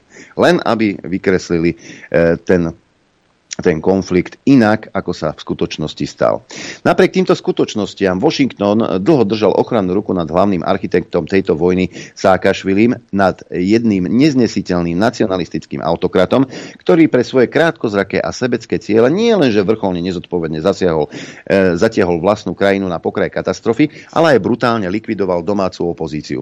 Naši analytici radi prejavujú obavu o demokraciu v Rusku, ale blahosklonne prehliadali, že gruzínsky vládca pred voľbami ob vinil dvoch opozičných ľavicových lídrov zo špionáže a sprísahania a donútil ich k emigrácii, že vodcu pravicovej ľudovej strany zbili počas demonštrácie príslušníci špeciálnych jednotiek tak, že skončil v nemocnici, že bývalý minister obrany Okruašvili, ktorý obvinil prezidenta zo sprenevera štát, sprenevery štátnych peňazí, bol zatknutý a po prepustení zo strachu o život emigroval, že po protestoch opozície Saakašvili vyhlásil výnimočný stav, zakázal vysielanie vysielanie súkromných televízií a obmedzil slobodu zhromažďovania, že vo voľbách, pri ktorých znemožnil účasť niektorých zahraničných pozorovateľov, získal podozrivých viac ako deväťdesiatšesť percent hlasov, že krátko potom začali krajinu opúšťať politicky nepohodlné osoby, že za jeho vlády sa korupcia rozrástla do nevídaných rozmerov, že si kúpil lietadlo z tajných fondov ministerstva obrany, o ktorých parlament nemal ani potuchy.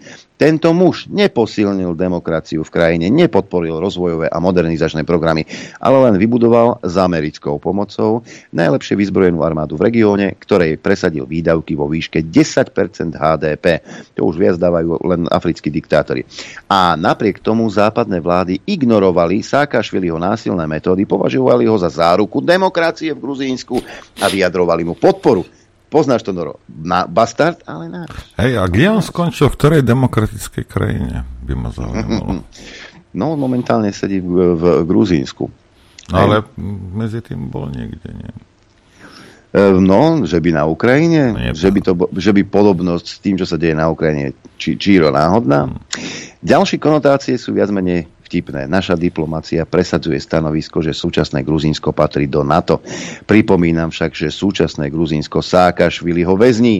Toho Saakašviliho, ktorého zároveň naša diplomacia podporuje. Minister Vlachovský rovnako tvrdí, že Moskva chcela týmto zásahom zabrániť členstvu Gruzínska v NATO. Som rád, že to hovorí, lebo tým potvrdil priamu súvislosť nezodpovedného sľubu na samite Severoatlantickej aliancie v Bukurešti tri mesiace predtým, ktorý si Saakašvili podľa vtedajšieho veľvyslanca ú es á pri NATO Roberta Huntera vysvetlil tak, že môže zaútočiť na Južné Osecko a my mu prídeme vojensky na pomoc. Fatálny omyl. Ale tie sa rodia práve z domýšľavosti, zavádzania a dezinformácií, ktorými nás krmia aj tí, ktorí tvrdia, že proti ním bojujú. No, Taký ale takéhoto, takéhoto, takéhoto ministra zahraničných vecí by som chcel, aby tam bol ešte ďalšie štyri roky. Lebo toto je v tom títo ľudia. Pozrite sa, ono a, tie slnečkárske médiá, aj oni Oni píšu polopravdy, alebo napíše to takým spôsobom, že, že vzbudí v tebe nejaký dojem. Hej? A vyzerá to, že minister zahraničných vecí Slovenskej republiky súčasný, hej, si informácie historické, hej, a faktografiu čerpa z denníka, z denníka SME a z takýchto, z kdejakých New York Timesov a neviem čo, hej, Washington Postov a takýchto. Hej? No a ako každý obyčajný občan nadobudne nejaký dojem z toho, hej? A potom, ako taký debil, to verejne kváka a, po, a poda, podáva to ako, že to je fakt. Hej? No, no a, a toto máme. Ja sa pýtam, to, ako Jano sa pýtal, toto chcete Slováci, toto? Pre Boha živého. Krvavé slzy budete plakať, maďarský chlieb budete žrať. A ten Dokonca. nie je zlý, dám pozor, ako aspoň chleba, chleba je. Ale ako to, rozumiete, to, to je minister zahraničných vecí, rozumieš, to je, to je normálne akože, čo sa týka zbytku planéty, hej, toto je prizma, tento debilko, cez ktorú sa pozerajú na nás všetkých. Rozumieš, takto, to je taký liebek, tam pozrú sa na neho a za ním sme my všetci ostatní a podľa neho samozrejme súdia nás, ja neviem, že je to správne, ale takto sa to deje. Hej.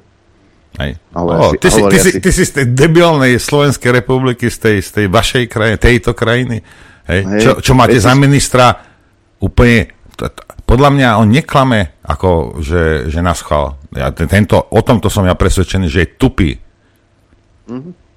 No ale to len sa pozrite a rozmýšľajte potom pri voľbách, koho budete voliť, lebo sa opäť môže stať, že Matovič pôjde k Macronovi na návštevu a bude hovoriť o tom, ako ho strihala dcérka. One time, next time. A budú sa, lebo oni sa na nás pozerajú, vy ste akí debili v tej republike, vy ste akí spor... Vy si zaslúžite byť otroci, keď takýchto ľudí si zvolíte. Keď ono... toto má byť to najlepšie spomedzi vás. Pozrite sa, uh, ideme do prestávky. Ja som, ja, ja, som, ja som skoro dvadsaťpäť rokov žil v zahraničí. A to, že ty si tu, hej, a že ty tu žiješ tým celý, celý čas a že ty vieš čo ako a toto a vieš, že Matovič je debil a dobre, urobili sme chybu a, a on rozpráva. A, a ty vieš, poznáš Slovákov, vieš, že nie sme hlupáci, vieš, že toto vie, vieš. Ale počúvame, ten Francúz nevie. Hej. A ten Francúz trikrát v živote, alebo možno piatýkrát v živote, alebo počul o nejakých Tatrách a ja neviem o čom, o nejakom Havlovi niekde mu povedali. Hej. Tak ten Francúz teraz uvidí toho, toho Matoviča, hej. Povie si, že ako toto je magor. A potom ten Francúz teba stretne niekde a čo si myslíš, ako sa bude na teba pozerať? Rozumieš? A ty mu to môžeš vytýkať, ty môžeš, to je hrozné, veď my všetci takí nie sme. No tak keď nie ste, prečo máte takého, prečo ste si zvolili takéhoto predstaviteľa?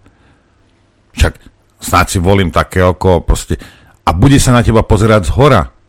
Hej? A môžeš mu to vyčítať, a ja mu to vyčítam, lebo, lebo priemerný Francúz je debilný šovinista, o to nejde. Hej?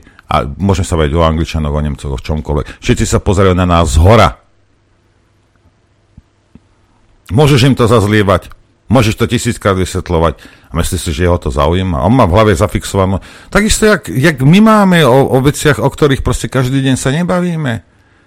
Máš niečo fixnuté v tej hlave a, a proste asi presvedčený, lebo ja neviem, na Markíze to povedali pred ôsmimi rokmi a máš to v tej hlavičke, alebo niekde si si prečítal iba nejakú titulku. A potom to vydávaš ako za fakt. Hej? No tak takto sú oni tak. A sa čudujete, že sa na nás pozerajú zhora. Naozaj sa čudujete, že sa na nás pozerajú zhora.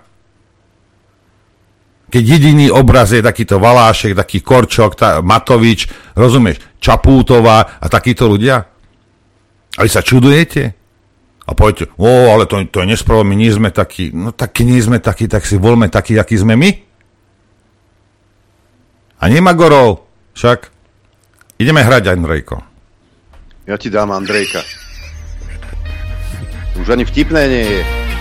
Á, mňa to stále, stále ma to baví.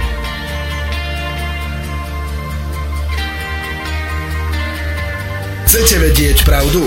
My tiež. My tiež. Počúvajte Rádio Infovojna. Dobré ráno, sme v ďalšej časti dnešného dopoludnia. Však Robert. Dobré ráno. Ja, možno noví poslucháči nevedia, ale Adriana poslucháče volajú Andrej. Mňa ale volajú to, Robert. Ale, hej, a po... ale to je odjak živá, mília si meno, hej? Adrián, Andrej, Ondrej. Len problém je v tom, že tie dve mená, Andrej a Robert, sú dosť také sprofanované na Slovensku. Nechcem sa dos- dotknúť obyčajných ľudí, ktorí sú nositeľmi tohto mena, v žiadnom prípade. Ale tieto dve mená sú dosť profanované a dosť, dosť, dosť to reže do uši, to strašne reže veľmi, keď to človek počuje. Jaj, áno, je to tak. Andrej a Robert sú súčasťou slovenskej politiky, to je fakt. My, teda Adrian a Norbert, súčasťou slovenskej politiky nie sme a nebudeme. Aj keď niektorí chceli veľmi, ale poslali sme ich kade ľahšie, že nie. Lebo z tejto stoličky, z tejto stoličky, nie z tej parlamentnej, z tejto stoličky vám budem vedieť zahryznúť do krku, keď opäť budete robiť také karaviny, ako ste robili v minulosti. Hm? Ale keby som sedel v parlamente a dostával šesku, no kritizoval by som, asi nie. Išiel by som s tým prúdom, ako pán Banáš píše. Náš poslanecký preukaz, tak si myslí, že si niekto... Tam neverím, že by sme my takto klesli až, ale nie v politike, tu, na tejto stoličke je moje miesto. A toto je problém, toto je problém väčšiny na Slovensku, že nevedia, kde ich miesto v skutočnosti je. Pretože veľa ľudí si myslí a býva na prízemí, že patrí na pätnáste poschodie a tí, čo bývajú na tom pätnástom poschodí a zaslúžia si to, tak sú ticho a, a však mne by stačilo aj prízemie. Toto je ten problém. Že tí ľudia, ktorí na to majú, sú ticho a tí, ktorí na to nemajú ani inteligenčnú výbavu, tak si myslia, že sú strechou sveta. Pozdravujem progresívcov napríklad a ich myšlienky. Máme hostia, hostí dokonca som počul, Norbert. Ja neviem, ty si ich napojil niekde, sú niekde napojení. Ale ty si sa s nimi dohodol. Sú napojení v skupine na Skype Richard Balák a Branislav Čech. Páni, vítajte veteri. Dobré ráno. Dobré ráno, pozdravujem všetkých vás, Noro, aj Aďo, a takisto pozdravujem všetkých divákov aj poslucháčov Infovojny. No, potom... Dobré ráno, takisto odo mňa. Pozdravujem všetkých tiež divákov a poslucháčov, aj vás, Norbert, aj vás, Adrian, aj Braňa. No, tak inak ja som sa veľmi bavil, keď sa chlapci pripojili obidvaja. Obraz, vieš, načesaný, načechraný. Dobre, že make-up si dáva, chlapci, ne, nejdeme, nejdeme s obrazom. Ja, ty, ty, ty si chceš telefon dala, hej? Hej, hej, hej. Ne, ne, ne, Fú, to nesmiem zapnúť, pretože... zabudnúť, zapnúť potom. Ja. No, čiže, čiže um, aká je téma, Norbert? Uh, kniha, uh, kniha, no tak začneme asi tou knihou, ja vám uh, musím ukázať. My predávame knihu uh, Reného Baláka, už uh, nejaký ten, už asi rok alebo koľko. A teraz vyšla vlastne druhá časť uh, tejto knihy. A mňa by, mňa by zaujímalo, pán Balák, ako to, toto je uh, toto je teraz ako niečo, čo bolo napísané ešte počas jeho života, alebo nie, niekto to doplnil, alebo ako, ako to je. Tu ukážem, počkajte divákom, toto, viete, to je jednotka, hej? Drahí Slováci. Drahí Slováci, a to je Drahí Slováci dvojka, ktorá, ktorú teraz sme, máme v obchode asi tri dni. A ak by ste chceli obidve, tak to je za zvýhodnenú cenu je kom, kombo. kombo. Hej. Takže pán Balák, Norbert, ako, ako Norbert, to bolo s tou knihou? Norbert, kľudne ma oslovujte, Richard, lebo potom sa budem cítiť moc dôležito, že pán Balák, potom aj dosť staro sa cítim.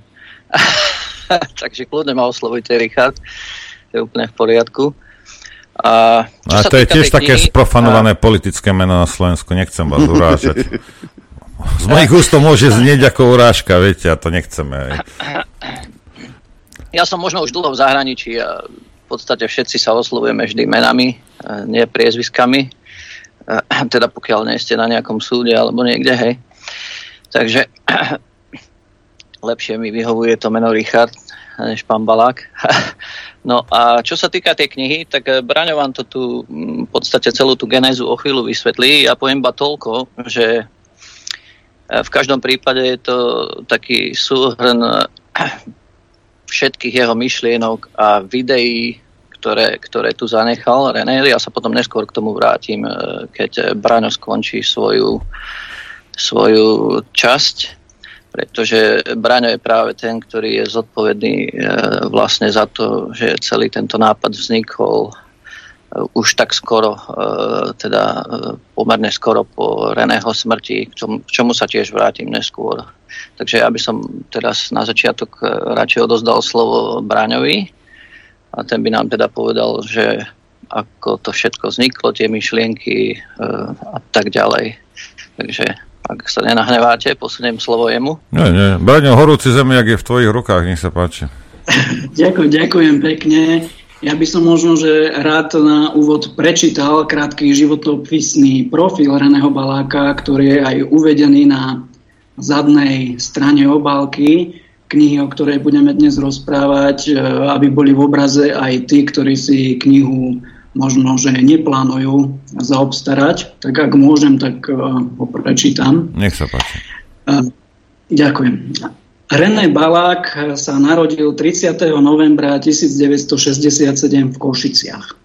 Po maturite na gymnáziu v Piešťanoch študoval v rokoch devätnásťstoosemdesiatšesť až osemdesiatdeväť na rímskokatolíckej cyrilometodskej bohosloveckej fakulte Univerzity Komenského v Bratislave.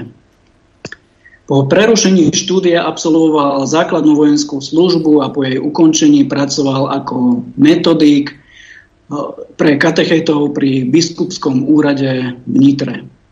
V rokoch devätnásťstodeväťdesiatdva až deväťdesiatštyri dokončil univerzitné štúdia teológie na Univerzite Palackého v Olomouci.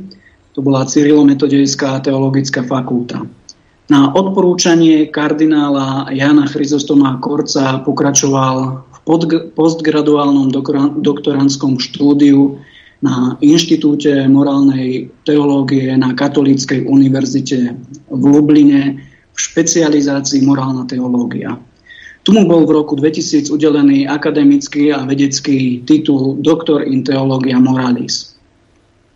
Pedagogicky pôsobil na Filozofickej fakulte Univerzity Konštantína Filozofa v Nitre, katedra etiky a katechetiky v rokoch devätnásťstodeväťdesiatsedem až dvetisícjeden a od roku dvetisícdva na Filozofickej fakulte Univerzity svätého Cyrila a Metoda v Trnave, katedra filozofie a aplikovanej filozofie Centrum pre bioetiku, kde viedol rôzne kurzy ako bioetika, etika, filozoficko-etické aspekty sociálneho učenia cirkvi, reflexie pravdy a slobody, kresťanstvo a Európa, rodina a štát, etika masmediálnej komunikácie a iné.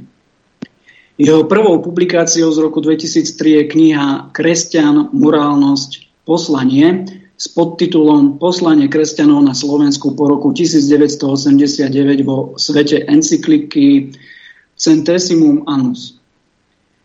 Je takisto autorom dvojdielnej bioetickej publikácie Mysterium Vitae, život človeka v rukách človeka jeden a dva. Vedecko-výskumne a aj publikačne sa angažoval najmä v Poľsku, Taliansku a v Anglicku. Viaceré jeho štúdie boli mnohokrát citované v domácich aj zahraničných odborných časopisoch.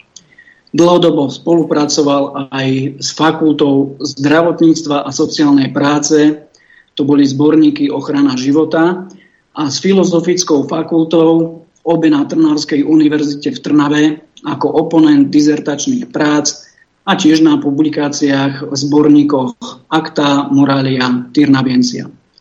Pracoval ako člen recenznej rady zahraničných vedeckých časopisov, semináre a ročníky teológie morálnej, ročníky teologické Annals of Moral Theology, a pôsobil ako člen vedeckej spoločnosti Stowarzyszenie teológov moralistov Poľsko. V roku dvetisícjedenásť sa stal nositeľom pamätnej medaily Trnavskej univerzity, Fakulty zdravotníctva a sociálnej práce za vedecko-výskumné a pedagogické aktivity v odbore bioetika a v roku dvetisícsedemnásť mu bola udelená pamätná medaila Univerzity svätého Cyrila a Metoda. V roku dvetisícdvadsať sa stal čestným členom Združenia slovenskej inteligencie, kde sa ako autor a spoluautor podieľal na výzvach a stanoviskách viacerým štátnym inštitúciám. V rokoch dvetisícdvadsať až dvetisícdvadsaťjeden býval pravidelným hosťom v internetových médiách, Slobodný vysielač, Televízia Slovan, zet vé té vé a ďalšia. Prihováral sa verejnosti svojimi znalosťami spolu s ostatnými odborníkmi, ktorým verejnoprávne médiá aj na opakované žiadosti verejnosti odmietali poskytnúť svoj vysielací priestor. Svoje články publikoval na webových portáloch Hlavné správy, Hlavný denník, Zemavek a ďalšie, myslím, že aj u vás. Zúčastňoval sa tiež verejných podujatí organizovaných nespokojnými občanmi, na ktorých vždy žal úspech. René Balák nás náhle opustil dvadsiateho septembra dvetisícdvadsaťjeden vo veku nedožitých päťdesiatštyri rokov. Bra. Toto, toto je začiatok z jeho krátky taký profil životopisný. Branislav, až ti môžem do toho vstúpiť. Napadla ma, napadla ma celkom jedna úsmevná príhoda. Keď si spomínal tie médiá, tie internetové, tak dokonca počas pandémie v podstate kvázi takým malým zázrakom sa podarilo mu vystúpiť aj v televízii té á tri, kde prebre, prebiehala relácia o o očkovaní. Vtedy, vtedy podotýkam, že vtedy ešte, ešte nebežalo, e, nebežalo očkovanie proti covidu. Hej? To, to bolo tak, e, taká debata o očkovaní ako všeobecne. A bola to docela úsmevná príhoda v tom zmysle, že on m, samozrejme nenosil v tej dobe rúško, pretože v tej dobe sa museli nosiť na Slovensku rúška, neviem, či dokonca nie aj na verejnosti, niekedy iba vnútri. A keď e, prišiel do tej televízie, tak čakal, že ho tam nepu- nevpustia, pretože samozrejme on toto odmietal. A ja som bol vtedy veľmi prekvapený, keď ho tam vpustili a dokonca ho dali aj do vysielania. Tú debatu si môžete nájsť dokonca v archíve ešte dnes. E, je to z roku dvetisícdvadsať, si myslím. A... A samozrejme niekoľkokrát ho vyzval, tuším dvakrát ho vyzval ten známy redaktor Iliev, mm. že teda pán Balák, že či si teda nechcete nasadiť to rúško predsa len, že ešte raz vás vyzývam, tak samozrejme to odmietol. Tak ja som sa veľmi v tej dobe na tom pobavil, pretože ja si myslím, že takýmto spôsobom mali pristupovať k týmto veciam absolútne všetci, aspoň tí, ktorí boli trochu pri zdravom rozume. A toto vyčítam aj mnohým politikom, ktorí sa možno dnes tvária, že sú na tej našej povstaleckej strane. A keď si spomeniete, tak všetci podriadené, väčšina z nich, v podstate ja som nevidel nejakých politikov, dokonca ani z ĽSNS, že by tieto, tieto náhubky nemali minimálne na brade, čož u mňa takisto neplatí, pretože to je ani vlažný, ani studený, ani horúci, čiže tomu sa potom ešte neskôr vrátim, ale toto bola taká zaujímavá príhoda z, tej, z toho vystúpenia v teatri, takže dávam ti znova slovo naspäť. Ďakujem. Ja si pamätám na tú reláciu a po tejto relácii už vás si nepozvali. Teda. No. Takže ja by som pokračoval o, o knihe, o ktorej budeme dnes rozprávať, o druhom dieli, drahí Slováci. Je to vlastne pokračovanie knihy Posolstiev Reného Baláka a prepisom jeho pravidelne zverejňovaných videí, ktorými sa prihováral verejnosti. Krátko na úvod, ešte aj k prvému dielu uvediem, že pôvodcom myšlienky prepísať do knižnej podoby tieto videá je historik Martin Lácko, člen predsedníctva Združenia slovenskej inteligencie, ktorý tento návrh predostrel už na pohrebe Reného Baláka. Hlavným zmyslom vydania prvého dielu bolo pokračovať v šírení týchto posolstiev aj knižnou formou a zachovať jeho zásadný odkaz a zhodnotenie aktuálnej situácie aj pre ďalšie generácie, podporiť pozostalú rodinu a vzdať ústu, úctu takej osobnosti, ako René Balák určite bol. Cez jeho vnímanie sprostredkovať širokej verejnosti odkazy, ktoré by jej mohli napomôcť uvažovať a položiť si otázku, kam vlastne súčasná spoločnosť smeruje. Keďže René Balák vo svojich videách upozorňoval aj na porušovanie základných ľudských práv a slobôd najvyššími štátnymi predstaviteľmi a ich prisluhovačmi a veľmi presne pomenoval nástroje rozvratu spoločnosti a nebezpečenstvo absolútneho nástupu novodobej totality, bol predpoklad, že politický systém farizejmi na Slovensku, ešte dnes stále nazývaný demokraciou, bude mať snahu o vymazanie jeho videí z elektronického priestoru. Aj toto bol ďalší z dôvodov, prečo sme sa rozhodli zachovať odkazy Reného Baláka v knižnej podobe. Dovolím si pár slov z úvodu pokračovania, čiže publikácie Drahí Slováci dva. Napriek tomu, že chaos vnášaný do spoločnosti, či už s vedomou alebo nevedomou pomocou najvyšších predstaviteľov štátu prostredníctvom falošnej pandémie poľavil, posolstva Reného Baláka nestrácajú na aktuálnosti. Základné hodnoty a piliere Slovákov sú naďalej nahlodávané spoza hraníc a zavádzané skorumpovanými predstaviteľmi domácich i európskych inštitúcií do vnútra nášho štátu. Najnovšie udalosti v Ukrajine a zaťahovanie občanov Slovenskej republiky predstaviteľmi do vojnového konfliktu dokazujú, že René Balák sa nemýlil, keď konštatoval, že od posledných parlamentných volieb nám vládnu podvodníci a šialenci, ktorým je absolútne jedno, či budú Slováci zbytočne umierať a ide im len o vlastný prospech. Citujem, ak chceme zastaviť morálny a duchovný úpadok, musíme začať od seba, uvádza René v jednom zo svojich videí. Musíme dokázať urobiť odvážne kroky, ktorými odmietneme súčasné sebazničujúce smerovanie spoločnosti, za ktoré budeme niesť zodpovednosť. Preto je dôležité riadiť sa heslom Pravda nás oslobodí. My v osobnom živote musíme odmietnúť zlo a klamstvo, inak sa tu nič nezmení. Koniec citácie. René Balák bol jedným z tých, ktorý o príčinách rozkladu spoločnosti vedel pozoruhodne a neúnavne rozprávať. Aj preto bola prvá časť knihy taká úspešná. Snáď ani jeho pokračovanie nenechá rozumných Slovákov ľahostajnými k svojej budúcnosti.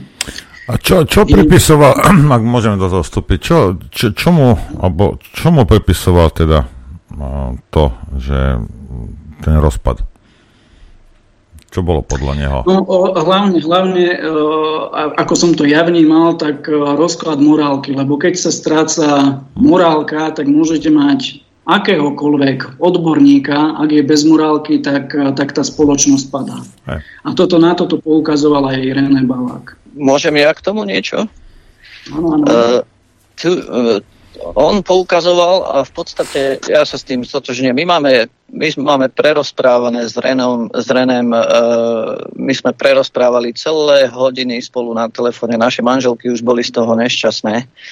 Takže ja poznám jeho, v podstate každú jeho myšlienku doslova. A tu sa totiž to zabúda na jednu obrovskú, obrovský dôležitú vec. My ako civilizácia ľudstva pochádzame od stvoriteľa. Všetko, všetci, všetci ľudia na svete sú v podstate produktom stvoriteľa, z neho vychádzame a stvoriteľ dal určité zákonitosti. A toto súvisia aj s tou morálkou, aj so všetkým ostatným. A v podstate on videl, a ja to vidím takisto, a možno aj mnohí z vás mi dáte za pravdu, že v podstate toto, dnes, všimnite si, dnes už nikto ne, nehovorí o stvoriteľovi, nikto sa nepýta na význam, na čo sme tu ako civilizácia a kam smerujeme. To sa nikto dnes nepýta. Dnes, dnes sme totižto zahltení toľkými rôznymi informáciami a vojnami, biologickou vojnou a tieto všetky ďalšie veci, o ktorých budem neskôršie hovoriť, že na to najpodstatnejšie sa zabúda. A, a toto sa týka ale aj ateistov. Aj ateisti si jednoducho by mali klásť tieto otázky, že vlastne, že na čo sme tu a kam smerujeme. To je jedna... Však jasne, byť morálka základ... nie je podmienená vierou, predsa. No, no. Čiže Toto je, toto je otázka pre každého jedného, úplne základná filozofická otázka. A René videl tú dôležitosť v tomto, že proste ono celé všetko v tom ľudstve sa začína rúcať, ako náhle od tých prírodzených zákonov a od toho stvoriteľa sa začnete odkláňať, alebo začnete nejakým spôsobom modifikovať zákony a zákonitosti, čiže keď napríklad implementujete do toho klasického práva, povedzme, u nás, u nás sa to týka toho rímskeho, tak keď začnete do tohto práva v podstate vsúvať veci, však vy ste, vy ste tu, Norbert, s Adrianom o tom v podstate prehovorili už roky, už roky tu o tom hovoríte, že čo sa deje s právom, hej, lebo toto všetko spolu veľmi súvisí. A keď do tohto začnete vnášať veci, ktoré tam nepatria, tak potom automaticky sa začína podkopávať. Celý, celý, celá naša civilizácia sa začína podkopávať, rúcať a výsledok vidíme okolo seba, keď sa dnes pozrieme okolo seba, v akom je stave. To nie je len Slovensko. Pozrite sa na celý svet, na celú civilizáciu, v akom je stave. Všimnite si voľby. Voľby, povedzme, na Slovensku, alebo možno aj niekde inde. Každým volebným obdobím voľby dopadnú horšie a horšie. Čo si myslíte, čím je to dané? E, to je, tomu sa neskôr vrátim. To súvisí s tým, čo my vychovávame. My, budúce generácie, a teraz ide vlna generácií, teraz vlna voliteľov, ktorí prídu k voľbám, nastupuje vlna e, generácie, ktorá je ťažko poškodená týmito všetkými vplyvmi. A čo si myslíte, aký bude ďalší výsledok napríklad ďalších volieb a ďalších? Vždy bude zákonite. Musí byť vždy iba horší. To je logika. To sa nedá zmeniť. Dnes, dnes to sa tiež k tomu vrátim, až vyjde čas. Všimnite si, a myslím, že niektorí to tak vnímajú ako ja, dnes nie je politickej sily na Slovensku, ktorá by vám mohla priniesť zmenu k lepšiemu. Nie je. Treba sa pozrieť pravde do očí. Nie je. A tá chyba, podľa môjho názoru, sa stala v tom, že aj v tomto ťažkom období biologickej vojny, ktorá tu prebiehala, ona síce prebiehala už predtým v iných formách, ale teraz posledné tri roky prebiehala táto biologická vojna a ešte prebieha úplne v nových formách, to vieme, o čom tu hovoríme, tak ona vyprodukovala pomerne dosť veľké množstvo rôznych aktivistov, ľudí, ktorí sa stali viac známymi. Medzi nich dokonca teda patril aj René, pretože on v podstate vyrástol v tej dobe, sa dostal viac do povedomia ľudí. Tak sa premrhala, dnes, dnes sa premrhala obrovská šanca, sa premrhala na to vytvoriť e, určité hnutie e, alebo politickú stranu, alebo teda nazvime to akokoľvek, e, ktoré by sústredilo všetkých týchto ľudí pod jednu strechu a mali by rovnakú stratégiu a jednotné nejaké smerovanie, e, ako sa postaviť voči tomuto. Táto šanca sa premrhala. Tu je milión rôznych politických strán a hnutí, ktoré, ktoré mne pripadajú dosť bez, jak sa povie, ľadu a skladu, proste bez nejakej koncepcie, stratégie. Je to proste len také, ako keby, ja, ja to doslova vnímam, ako keby to len niekto skúšal niekde po, a potom je tu jeden veľký, obrovský zlý vplyv, že dokonca aj na tej našej povstaleckej strane sa pohybujú po alternatíve ľudia, ktorí, mne to z toho logicky vychádza, ktorí vedome, vedome tieto, tieto sily v zárodkoch potláčajú. Ja neviem, či si to z vás niekto všimol vôbec takýto element, ale tu je to rozkladané od samého začiatku. A toto robia tie temné sily, pretože keď, keď môžeme sa baviť teda, že o tej elite nejakej svetovej, ja volám povedzme pracovne, že temná elita, tak e, oni jednoducho cielene vysielajú poslov aj medzi nás, ktorí tieto, ktoré sa, ktoré, tieto sily, ktoré nejaké povstalecké by znišli, zišli alebo mali tendenciu zísť, už v zárodku sa ich snažia ničiť a rozkladať. A ja myslím, že veľa poslucháčov mi dá za pravdu. Dobre, ale už som sa moc rozprával, tak by som vrátil teda slovo Bráňovi ešte niekto. No nie, to ide, dobre, ale tak, do, tak na, načali ste, uh, Richard, niečo, ako, tak, sa, tak sa bavme o tom, však dobre, veď... Uh, Ja viem, je to nepopulárna téma, ale ono to treba ale identifikovať týchto ľudí, ktorí, ktorí to rozkladajú. Hej. Ja, ja poviem príklad jeden za všetkých, hej, teraz všetci, všetky voličky tohto, jak sa volá, že stále zabudnem, Kolára, hej. Tak si zapchaj si tie ušiš, u, u, ušiská svoje, lebo lichtne ideš karedo rozprávať, hej. A protestli gorila, hej.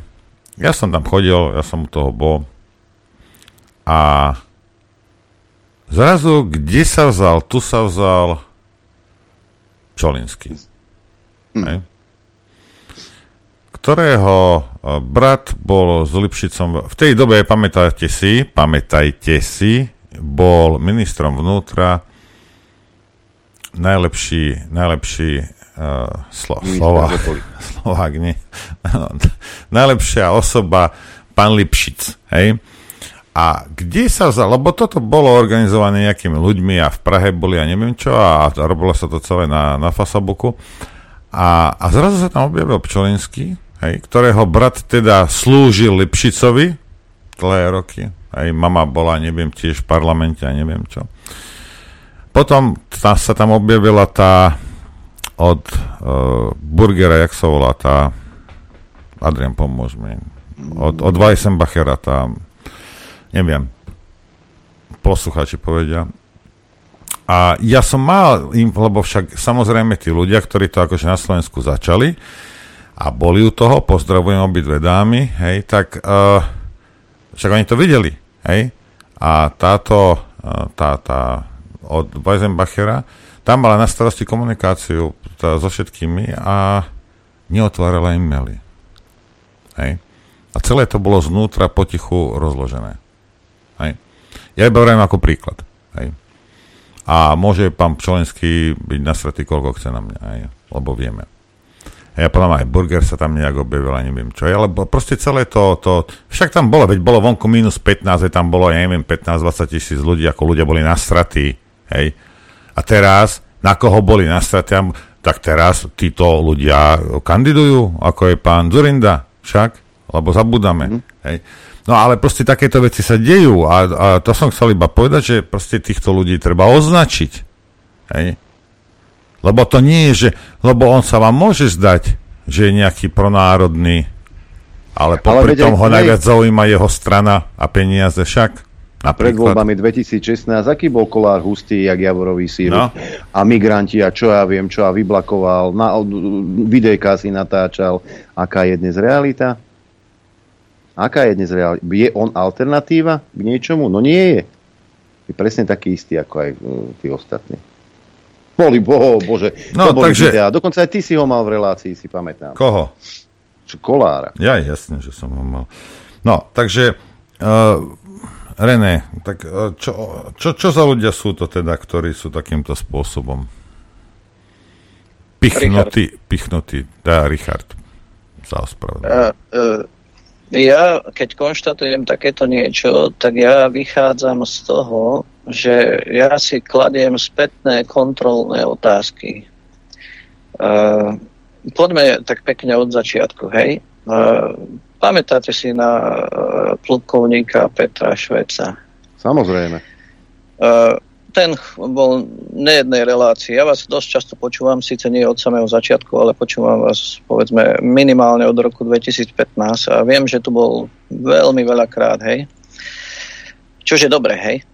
A René, samozrejme, keď začal, keď začal pôsobiť, a on mal teda otvorené to, samozrejme hlásal, však dokonca aj kandidoval za poslanca v tej nešťastnej strane ako, ako nezávislý kandidát.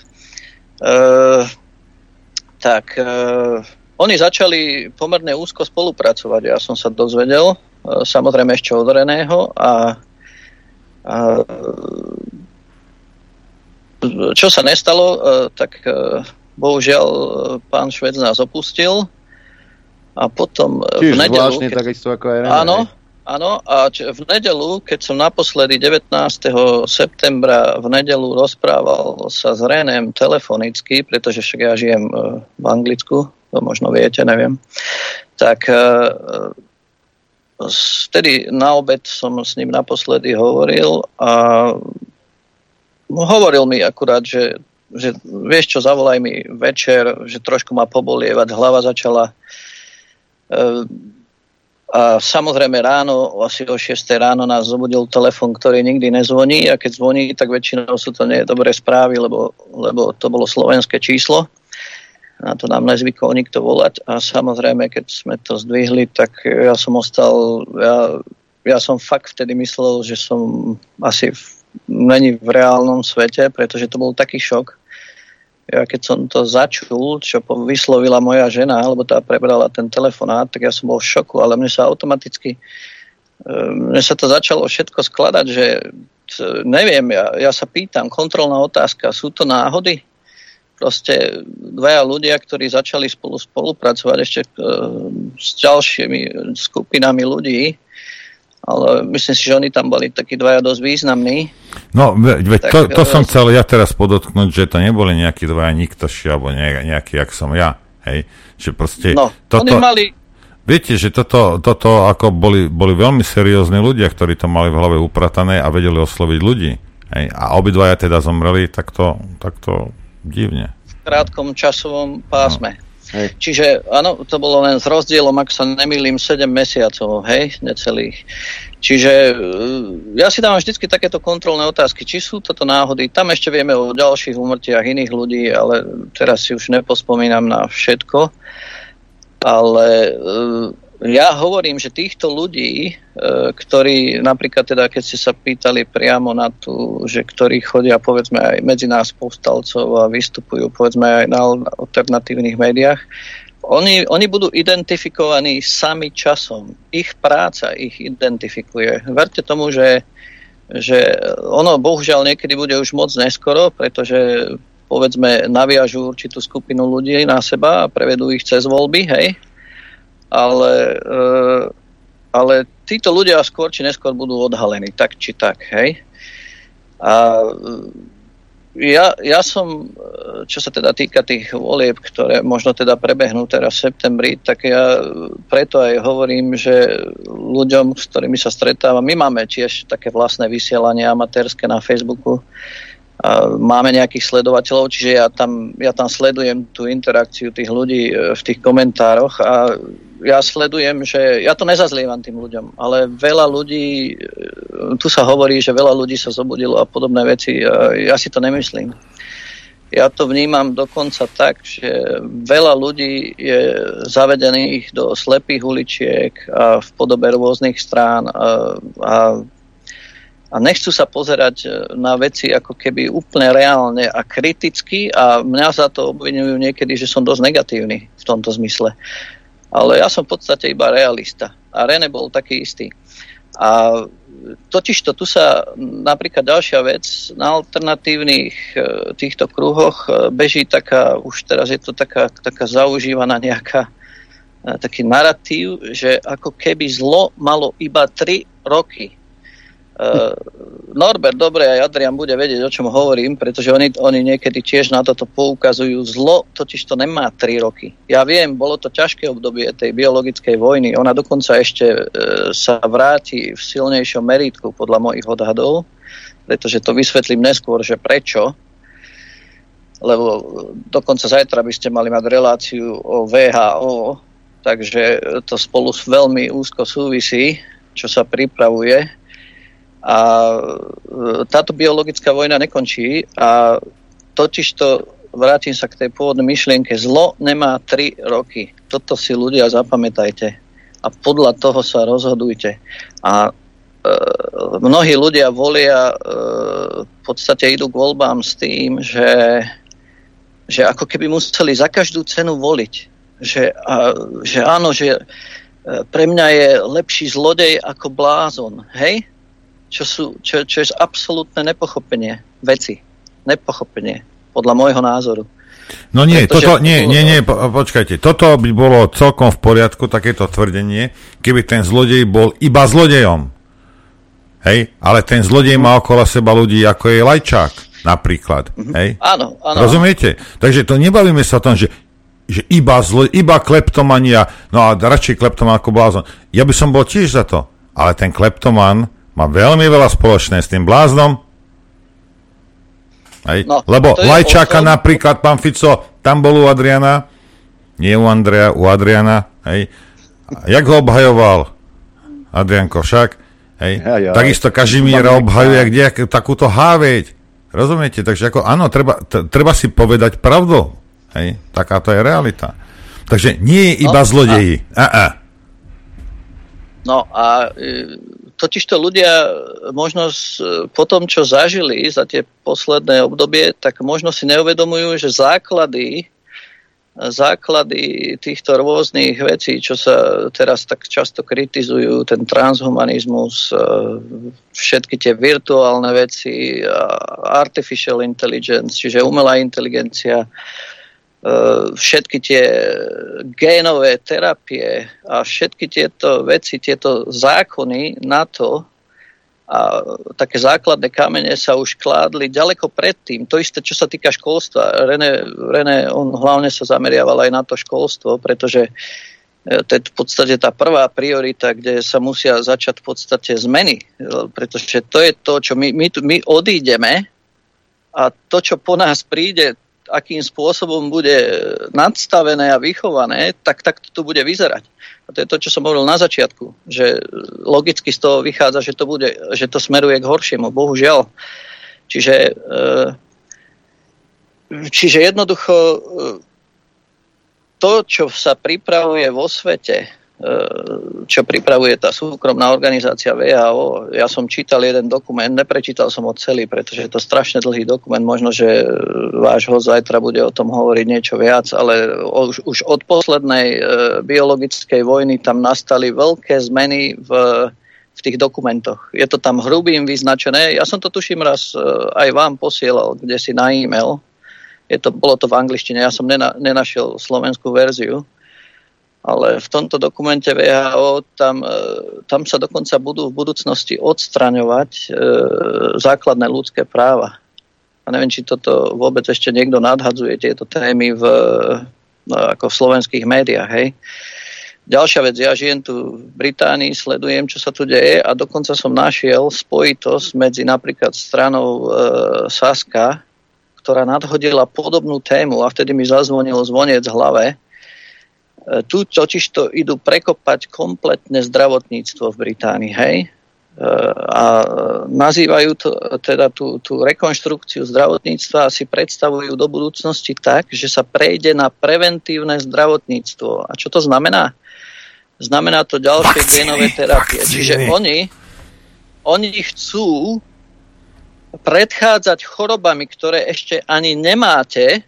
Oni chcú predchádzať vakcináciami. Čiže vy si budete svoj, svoje gény upravovať takým spôsobom, aby ste napríklad nedostali rakovinu a podobne. A tú spojitosť s tou Saskou, ja som začul na jednej e, debate alebo tlačovej konferencii, keď, e, keď prišlo od Sasky balónik, že musíme zdravotníctvo preinštalovať na preventívne. A vtedy mi to zazvonilo, že odkiaľ vietor fúka. A hneď som vedel, že z Británie. Čiže... E, A toto sú veľmi nebezpečné veci. O tom, keby tu René dnes žil, tak by o tom vedel veľa povedať, pretože, pretože táto oblasť, ja nie som v nej odborník, hej, čo sa týka genetiky a podobných vecí, ale logické myslenie a tie veci, ktoré som si doteraz načítal, alebo aj od neho, čo som načerpal, tak uh, uh, tieto manipulácie budú niekam smerovať, hej? A, a niečo to s touto civilizáciou spraví. Toto, toto čo ste videli, tieto povedzme nežiadúce účinky, úmrtia na tieto génové špekulácie a podobné veci, to je, to je nič, to je v plienkach, to je začiatok, podľa môjho názoru. Ja, to bol taký malý, malý test poslušnosti. Dobre, ideme si, ideme si páni dať prestávku.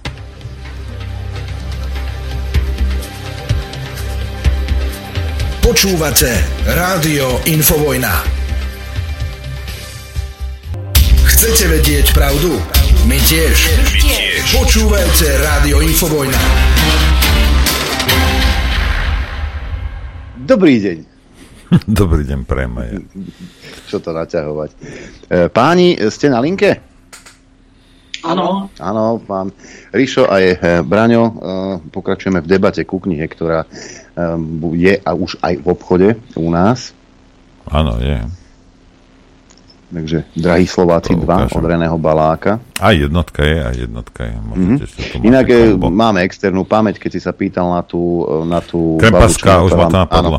Krempaska. Ja som vo vlastnej pamäti som zahrabal. Hej, hej. Hej. Zažil som týchto ľudí. Bohužiaľ. Čo ti poviem. No dobre, tak môžeme pokračovať.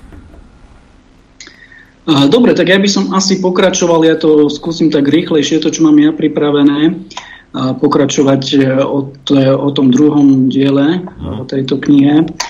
Cieľom knihy je nepolaviť, naďalej udržiavať verejnosť v delom stave a nútiť ju uvažovať nad príčinami a dôsledkami udalostí, ktoré sú jej predkladané ako fakty.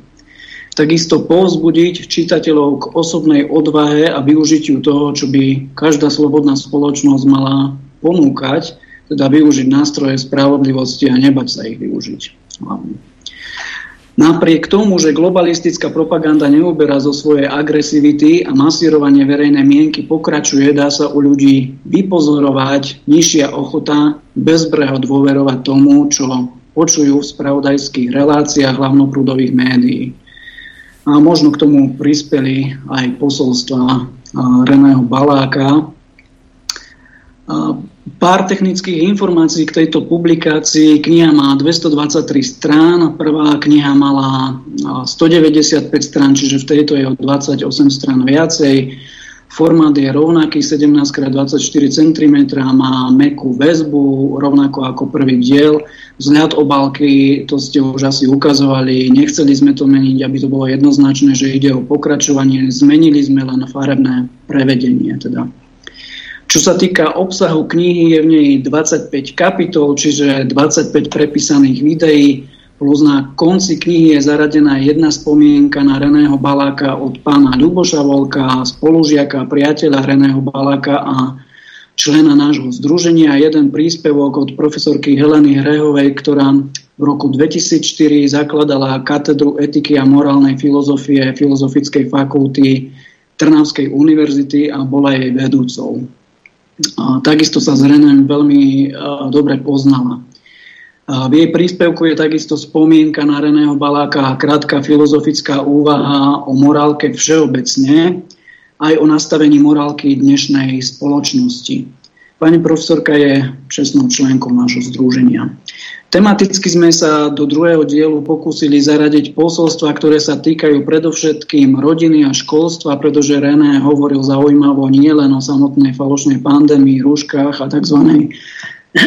vakcinácii, ale veľmi dobre popisoval situáciu okolo vzdelávania, výchovy a rodiny ako základnej bunke spoločnosti. Samozrejme, v dobe falošnej pandémie boli tieto témy navzájom poprepájané.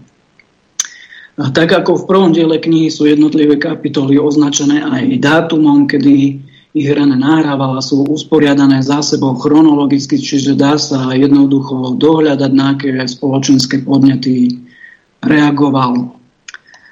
K Renému Balákovi, ako som ho poznal za ten krátky čas, ja uvediem, že som ho vnímal ako jednu z osobností, ktorá sa neváhala verejne a jednoznačne postaviť proti covidovej ideológii a zavádzaniu novej totality na Slovensku. Napriek tomu, že vedel, že môže byť on a jeho rodina za svoje postoje, postoje prenasledovaní. Poznali sme ho ako neúnavného obytového bojovníka za zdravie a práva všetkých občanov Slovenskej republiky. Nenechal sa zastrašiť a trpezlivo predkladal argumenty a fakty súvisiace s neodôvodnenými, nelogickými až nehumánnymi nariadeniami vlády a ochorením covid devätnásť. Napriek tomu, že bol pracovnej rodine mimoriadne vyťažený, nikdy nám neodmietol pomoc, či už išlo o konzultáciu, vypracovanie odborných stanovisk určených samosprávam, štátnym inštitúciám, ale aj verejnosti, v ktorých sme sa snažili oponovať jednostrannej propagande vládnuceho režimu. Stratili sme v ňom vzor človeka s charakterom vzácnej čistoty, úprimnosti, nezištnosti, čestnosti a obetavosti. Mne osobne René Balák začal byť sympatický a začal som ho vnímať, keď som videl jedno jeho konkrétne video, bol to koniec roku dvetisícdevätnásť alebo začiatok dvetisícdvadsať, čiže to bolo ešte pred falošnou pandémiou. A následne som ho oslovil, či by, nechcel, či by sa nechcel prihovoriť Slovákom aj prostredníctvom nášho webu. Neskôr som mu ponúkol členstvo v Združení slovenskej inteligencie, ktoré pardon, počase prijal. Jeho príhovor k občanom Slovenska pred parlamentnými voľbami z dvadsiateho piateho februára dvetisícdvadsať máme zverejnené aj na webe a malo veľký úspech. A následne vlastne dvadsiateho deviateho februára dvetisícdvadsať aj sám v parlamentných voľbách kandidoval na kandidátke ľudovej strany Naše Slovensko, ako Richard už hovoril. No neúspešne, v tej dobe ešte nebol taký známy. Predpokladám, že keby svoje videá začal nahrávať o pol roka až rok skôr, dostal by sa do parlamentu. René Balák v rámci nášho združenia spolupracoval na spoločných dokumentoch. Posielali sme napríklad informácie starostom obci a riaditeľom škôl a výzvy, nech dobre zvážia svoje postoje k povinnému testovaniu a tzv. Očkovaniu, lebo zodpovední boli oni. Vtedy to vláda nechala na tých zriaďovateľov všetkých.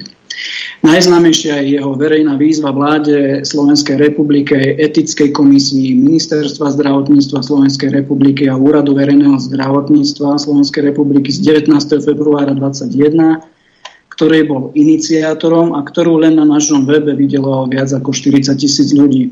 V celkovom meradle sa to nemusí zdať veľa, napríklad oproti vašej sledovanosti to bol zanedbateľný počet, no verím, že aj to pomohlo otvoriť oči pár ľuďom.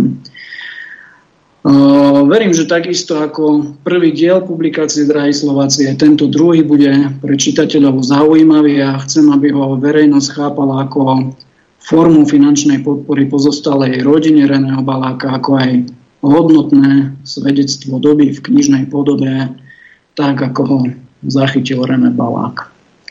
To je ku tej knihe asi všetko. Dobre. No, áno? Ak, no, ak môžem doplniť, tak keď teda Braňo spomínal, že to pomohlo možno niektorým ľuďom. Ja som mal dokonca spätnú väzbu. My sme robili v posledný september minulého roku sme robili prvé spomienkové stretnutie Reného v Piešťanoch, kde prišlo dosť veľa ľudí na moje prekvapenie a dokonca tam prišli aj rôzne známe osobnosti. A tento rok chcem teda dať do pozornosti, že dvadsiateho tretieho ak teda môžem spraviť si malú reklamu, tak dvadsiateho tretieho septembra tohto roku bude už druhé takéto spomienkové stretnutie a po návšteve cintorína sa potom stretneme v nedalekom hoteli, kde by mali prebehnúť nejaké prednášky, čiže budú tam pozvaní rôzni ľudia z toho povstaleckého politického života, ja to volám, a všetci sú tam vítaní, kto by tam chcel prísť, nie je problém. A odznejú tam, dúfam, zaujímavé myšlienky. A v podstate my na tom prvom stretnutí, ktoré bolo minulý rok, tak sme mali snahu ešte s ďalšími ľuďmi. Bola taká snaha, že nejakým spôsobom dostať všetkých týchto ľudí, ktorí, ktorí, ktorí mali záujem o tom, aby sa niečo dialo, dostať za jeden stôl. Myslím, že týchto pokusov na Slovensku prebehlo nespočetné množstvo. Norbert by mohol o tom rozprávať, čo viem hmm. z počutia. Áno. vie, vie, viete asi, ako to dopadlo. A to, toto ja považujem momentálne ako... Ja, ja som taký človek, že ja si moc nevšímam tie, de- ja si nevšímam tú politickú vojnu na tom, menš- na tom menšom ihrisku, hej, v rámci Slovenska. Lebo tam tá politická vojna prebieha, to je ako nesporné. Ale ja, čo si všímam, mňa skôr zaujíma tá nadnárodná, tie nadnárodné vzťahy, hej. Pretože tie sú, tie sú podľa mňa pre Slovensko viac určujúce, než, než tie vnútro biznisovo-politické, hej, tie štvanice, že kto kde koľko uchmatne a jedna strana chce vytlačiť druhú a proste je tu nejaké, nejaká taká pomyselná opozícia, je tu pomyselná vláda a je tam nejaký boj medzi nimi. Tieto veci si až moc... I keď sú tiež dôležité, samozrejme, ale to si ja moc nevšímam. Ja si všímam to, že obidve tieto strany napriek tomu, že vo vnútropolitickom boji v rámci Slovenska sa ničia, alebo povedzme útočia na seba, tak Vrám, mňa zaujíma ten vzťah, že v, v, v, ich vzťah voči tým elitám, ktoré sú nadnárodné, je, je podľa môjho názoru identický. A toto je, toto je, čo mnohí voliči nevidia. Ja myslím, že niektorí vidia, ale je mnoho takých, že oni, ako keby mne to pripadá, majú snahu preletovať z jednej strany na druhú a teraz... títo sa mi nelúbili minule, dobre, tak na tých teraz, tých tam bokom, zoberiem si teraz týchto, ale v rámci toho celosvetového pohľadu, ako keby niektorí nevideli, že, že sú to tí istí služobníci, tí istí služobníci tých uh, elít, ktoré, ktoré majú pod správou túto planetu, hej? Čiže uh, toto nejakým spôsobom by bolo dobre, podľa mňa, keby hlavne pochopili tí ľudia, ktorí chcú priamo vstúpiť do tohto boja. Čiže tie, poviem, osobnosti, hej, ktoré mnohé chodia ku vám, hej, do vysielania. Oni by si mali hlavne toto uvedomiť a to práve považujem za tragické, že teraz keby tu bol René v tejto dobe, tak by mohol iba konštatovať, že Že, že toto sa ne, nepodarilo dosiahnuť. Tu, t- tieto spojenia, niektoré, o ktorých tu niektorí ľudia rozprávajú, e, prepáčte, ale pre mňa to je tragické. To je tra- alebo tragi- tra- tragikokomické. Ako, ja, ja to nechápem. No, čiže čiže to, toto je podľa mňa najväčšia výzva. Ako, je jasné, že ak tieto voľby prebehnú, tak už prebehnú bez veľkého ovplyvnenia, ale možno pre budúcnosť až teda nejaká bude, čo sa týka demokracie, pretože to chcem načrtnúť v ďalších mojich úvahách. A toto načrtával hlavne René. Tu neskoršie, mnohí ľudia si to neuvedomujú, ale samotní ľudia, ktorí teraz často počúvame o demokracii, celé dekády, demokracia, demokratický spôsob riadenia spoločnosti a tá pluralita, toto, toto všetko bude raz demontované týmito istými elitami, ktoré to dnes podsúvajú celé roky. Tak celá, celý tento spôsob, celý tento koncept demokracie bude nakoniec nimi samotnými demontovaný. On do istej miery už je, hej, však to vnímate všetci, ale on bude oficiálne demontovaný. To bude, to bude úplne nový narratív. A tu sa čaká, ja, ja viem približne, kedy sa to stane, tu sa čaká ešte, kým zomrie, zomrie tá staršia generácia a zároveň to súvisí veľmi úzko s technológiami. Tie technológie, ktoré sú nachystané a prídu do našich životov, tie práve toto budú umožňovať.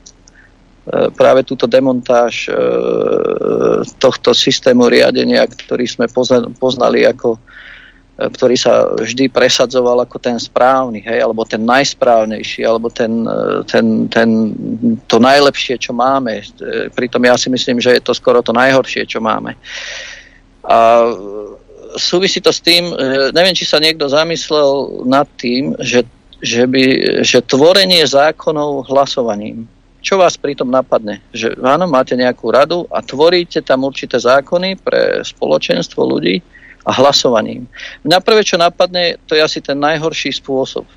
Ja viem, že pre niektorých možno šok, ale podľa mňa je to degresívny spôsob vedenia spoločnosti. To, toto spôsobuje degresiu. Ja to prirovnám, viete, k čomu? Predstavte si, že dvesto ľudí nastúpi do lietadla a teraz by začalo hlasovať, že kto to lietadlo bude pilotovať. Nezoberete si snáď pilota, aby pilotoval lietadlo, alebo budete hlasovať o tom, kto bude to lietadlo pilotovať. Čiže to je, to je taký veľmi jednoduchý príklad. Čiže, a, čiže podľa mňa tento spôsob, akým sa riadi spoločnosť teda v posledné dekády, čo nazývajú teda tou demokraciou, ktorú teda tak veľmi úspešne sa snažili niektoré krajiny vyvážať aj do ostatných krajín, tak oni sami ju budú demontovať, keď už sa nebude hodiť. Momentálne sa veľmi hodí, pretože to dáva priestor na veľké lavírovanie a v podstate dáva to priestor týmto temným elitám e, veľmi ľahko riadiť spoločnosť v tejto dobe e, v, spo, na, na takú dobu, aká je technológia. Tá technológia, ktorá príde onedlho, ona tu už je v podstate, ale onedlho sa bude zavádzať. Vy ste tu tiež o nej veľakrát hovorili, o niektorých tých aspektoch tých technológií. Tak tá potom celkom prekope, od základov prekope systém riadenia. Niektorí to nazývajú možno nový svetový poriadok a tak ďalej. Všimli ste si napríklad BRICS, Rusko, pomlčka, Afrika, to všetko sú základy jedné kamene budúceho riadenia. To, to, je, to je začiatok, ja to volám začiatok veľkého upratovania, kedy oni jeden systém, ten západný, demontujú postupne a popri tom niektoré krajiny dostali úlohu začať montáž nového systému, ku ktorému sa nakoniec aj tak všetci pridajú. A všetci si, bu- a všetci si budeme myslieť, že aké to je super, toto je iné, toto je lepšie. Pre, a, je preš, to nové, toto, to je pokrok, progres. Toto, Konečne toto sme je, sa za- zbavili tých zastratých globalistov. hej, hej. Áno, presne. Tu, tu, tu, tu čisto ľudia zabúdajú, že keď teraz niektorí, ja, ja vnímam také reakcie ľudí, že Ako, ako hovoria, pozrite sa, ako sa to rúca, ako sa im to rúca medzi prstami. Veľký omyl, pretože to, kto to rúca, sú oni samotní a myslíte si, že keď dokázali riadiť toto ľudstvo toľké roky, lebo toto není záležitosť pár dekád, hej, to je záležitosť storočí. Teraz nejdeme rozoberať túto tému, že kde to všetko začalo a kto pri, pri tom všetkom bol, ale oni vám ten nový poriadok v podstate nám nastolia takým spôsobom, že my ho príjmeme ako, v podstate ako záchranu. V tom bude však, tá les. Však toto ja, ho- ja celý čas toto ja hovorím, však všetky kroky Európskej únie, čo sa týka teraz uh, nejakých ekonomických vecí za posledné dva, dva roky, to je nie strieľanie si do nohy, to je strieľanie si do hlavy. A toto musí niektoré byť plánovanie, lebo som povedal, tí ľudia tam sú, akí sú, ale všetci úplní kreténi nie sú. Rozumiete? Takže toto musí byť plánované, toto nič inšie nie je. Hej. No tak dobre, oslabené z ekonomicky a potom však vytvoria problém, hej.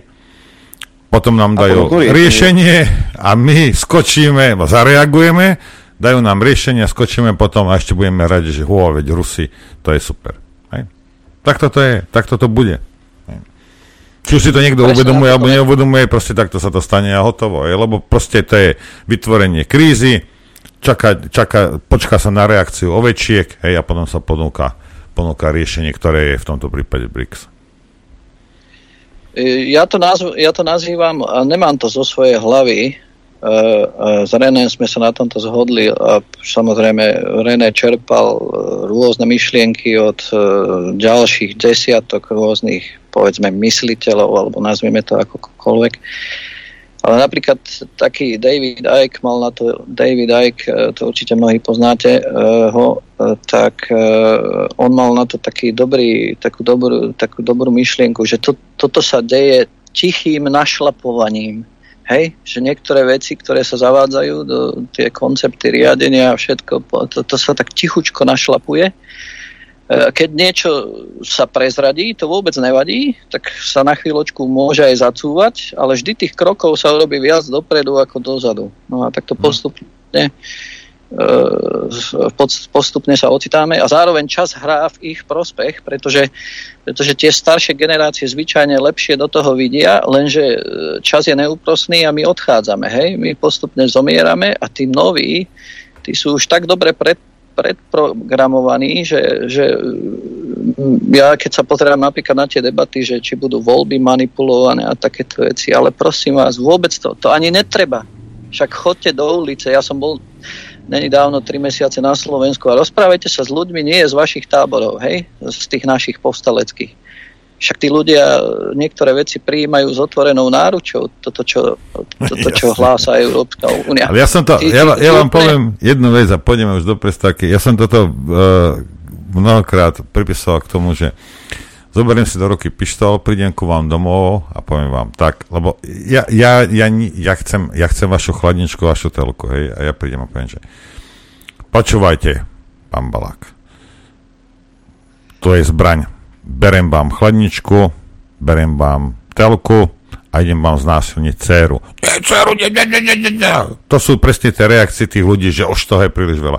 A poviem, OK, tak dcery sa vás nedotkem. A tie veci mi ešte s radosťou dáte. Hej. A toto robia oni ľuďom. Hej. A ľudia sa ozvú, no to predsa nemôže byť. To ne... No OK, tak spravedlo. Ale už medzi tým, čo oni... Už je to preč. Hej. A ľudia si to neuvedomujú toto. Toto je to tiché našlapovanie. Presne. Viete, oni hrábnú ďalej, hej, tam ľudia sa ozvú, tak, no ale, tak, tak hrábnú trošku menej, ale čo je medzi tým trošku menej a, a s terajšou situáciou, to všetko zoberú. Hej. Takto sa to robí a ja nechápem, prečo to ľudia nevidia, no ale tak no, nevidia. No. Bohužiaľ.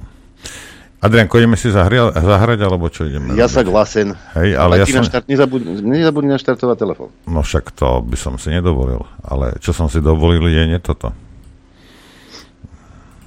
Nenastaviť. No, ideme, dobre.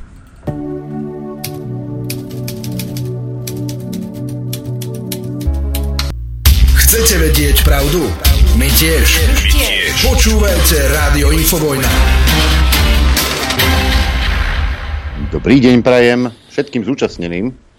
Dobrý deň prajem aj ja. Tak, telefón je zapnutý nula deväť nula osem deväť tri šesť dva sedem sedem. Mailová adresa ráno zavináč infovojna bodka bé zet. Páni, ste na linke? Počujeme sa? Haló? Počujeme sa. Dobre, OK. Tak ideme na otázku. Mám, máme volajúceho. Dobrý deň, nech sa páči. Zdravím vás, páni, Vlado Križovaný. Pythagorová veta platí, som o tom presvedčený, viem si ju ľahko dokázať. Presvedčený som o tom, že René Balák bol zavraždený, ale neviem si to nejakým spôsobom dokázať. A moja otázka je, e, robíte sa to veci niečo v tomto smere, aby sa nejakým spôsobom dokázalo, že nezomrel prírodzenou smrťou? To je jedna otázka. A druhú si dovolím ešte. Spomenuli ste, že po uliciach chodí príliš veľa ľudí, ktorí idú v ústretí vlastnej záhube. E, máte nejaký recept na to, aby o, záhuba ich slobody bola nejakým spôsobom o, vyriešená a ušetrená, aby sa proti tomu dokázali postaviť? Ďakujem, dopočujte, všetko dobre.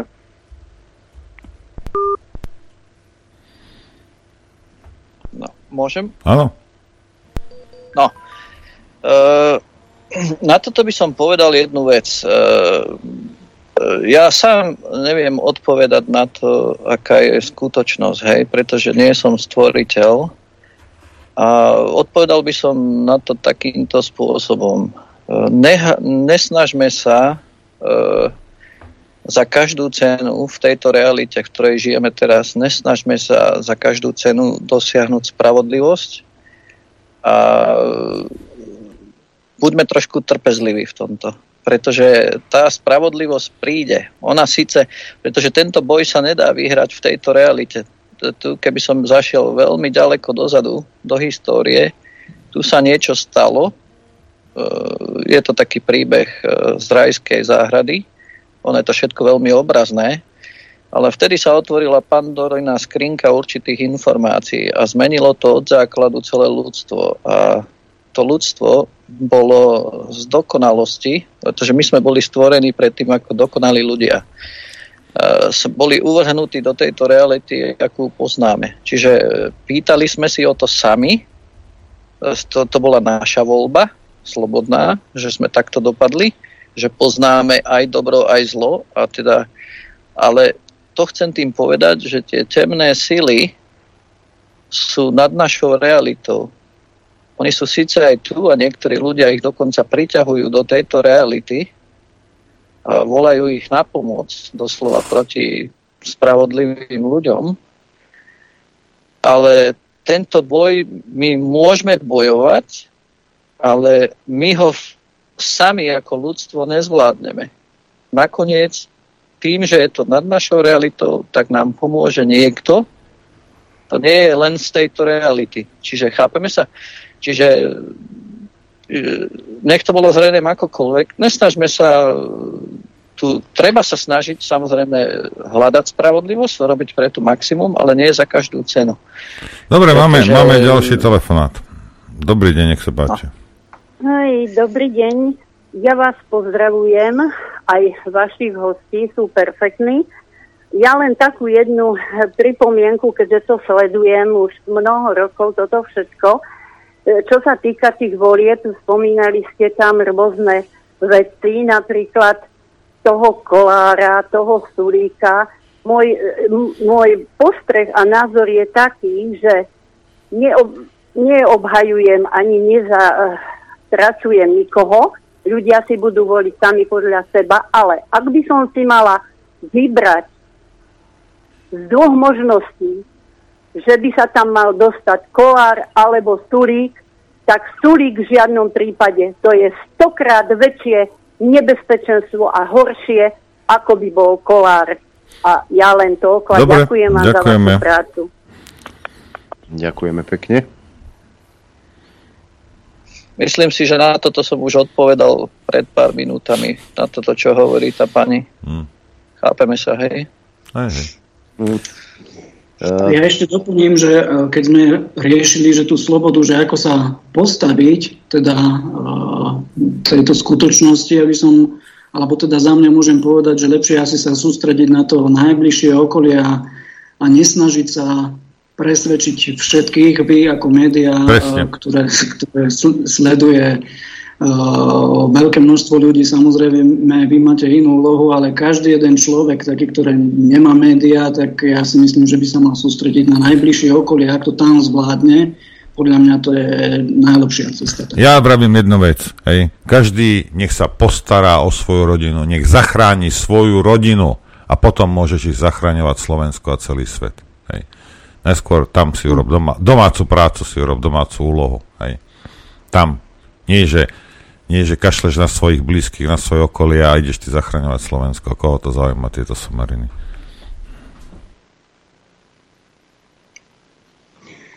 Uh, máš telefon? Mám, samozrejme, že mám. Ja mám Dobre. všetko. Dobrý deň, nech sa páči. Dobrý deň. Uh, Štefan z Považskej Bystrice.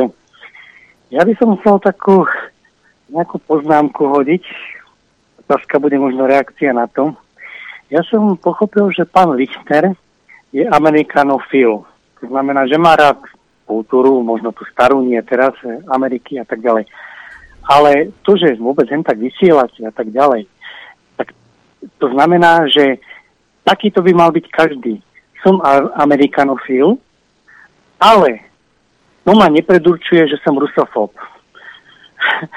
Takže to by som chcel dať na zamyslenie najmä mladej generácii a mnohým ľuďom e, také, také hlbšie zamyslenie sa nad tým.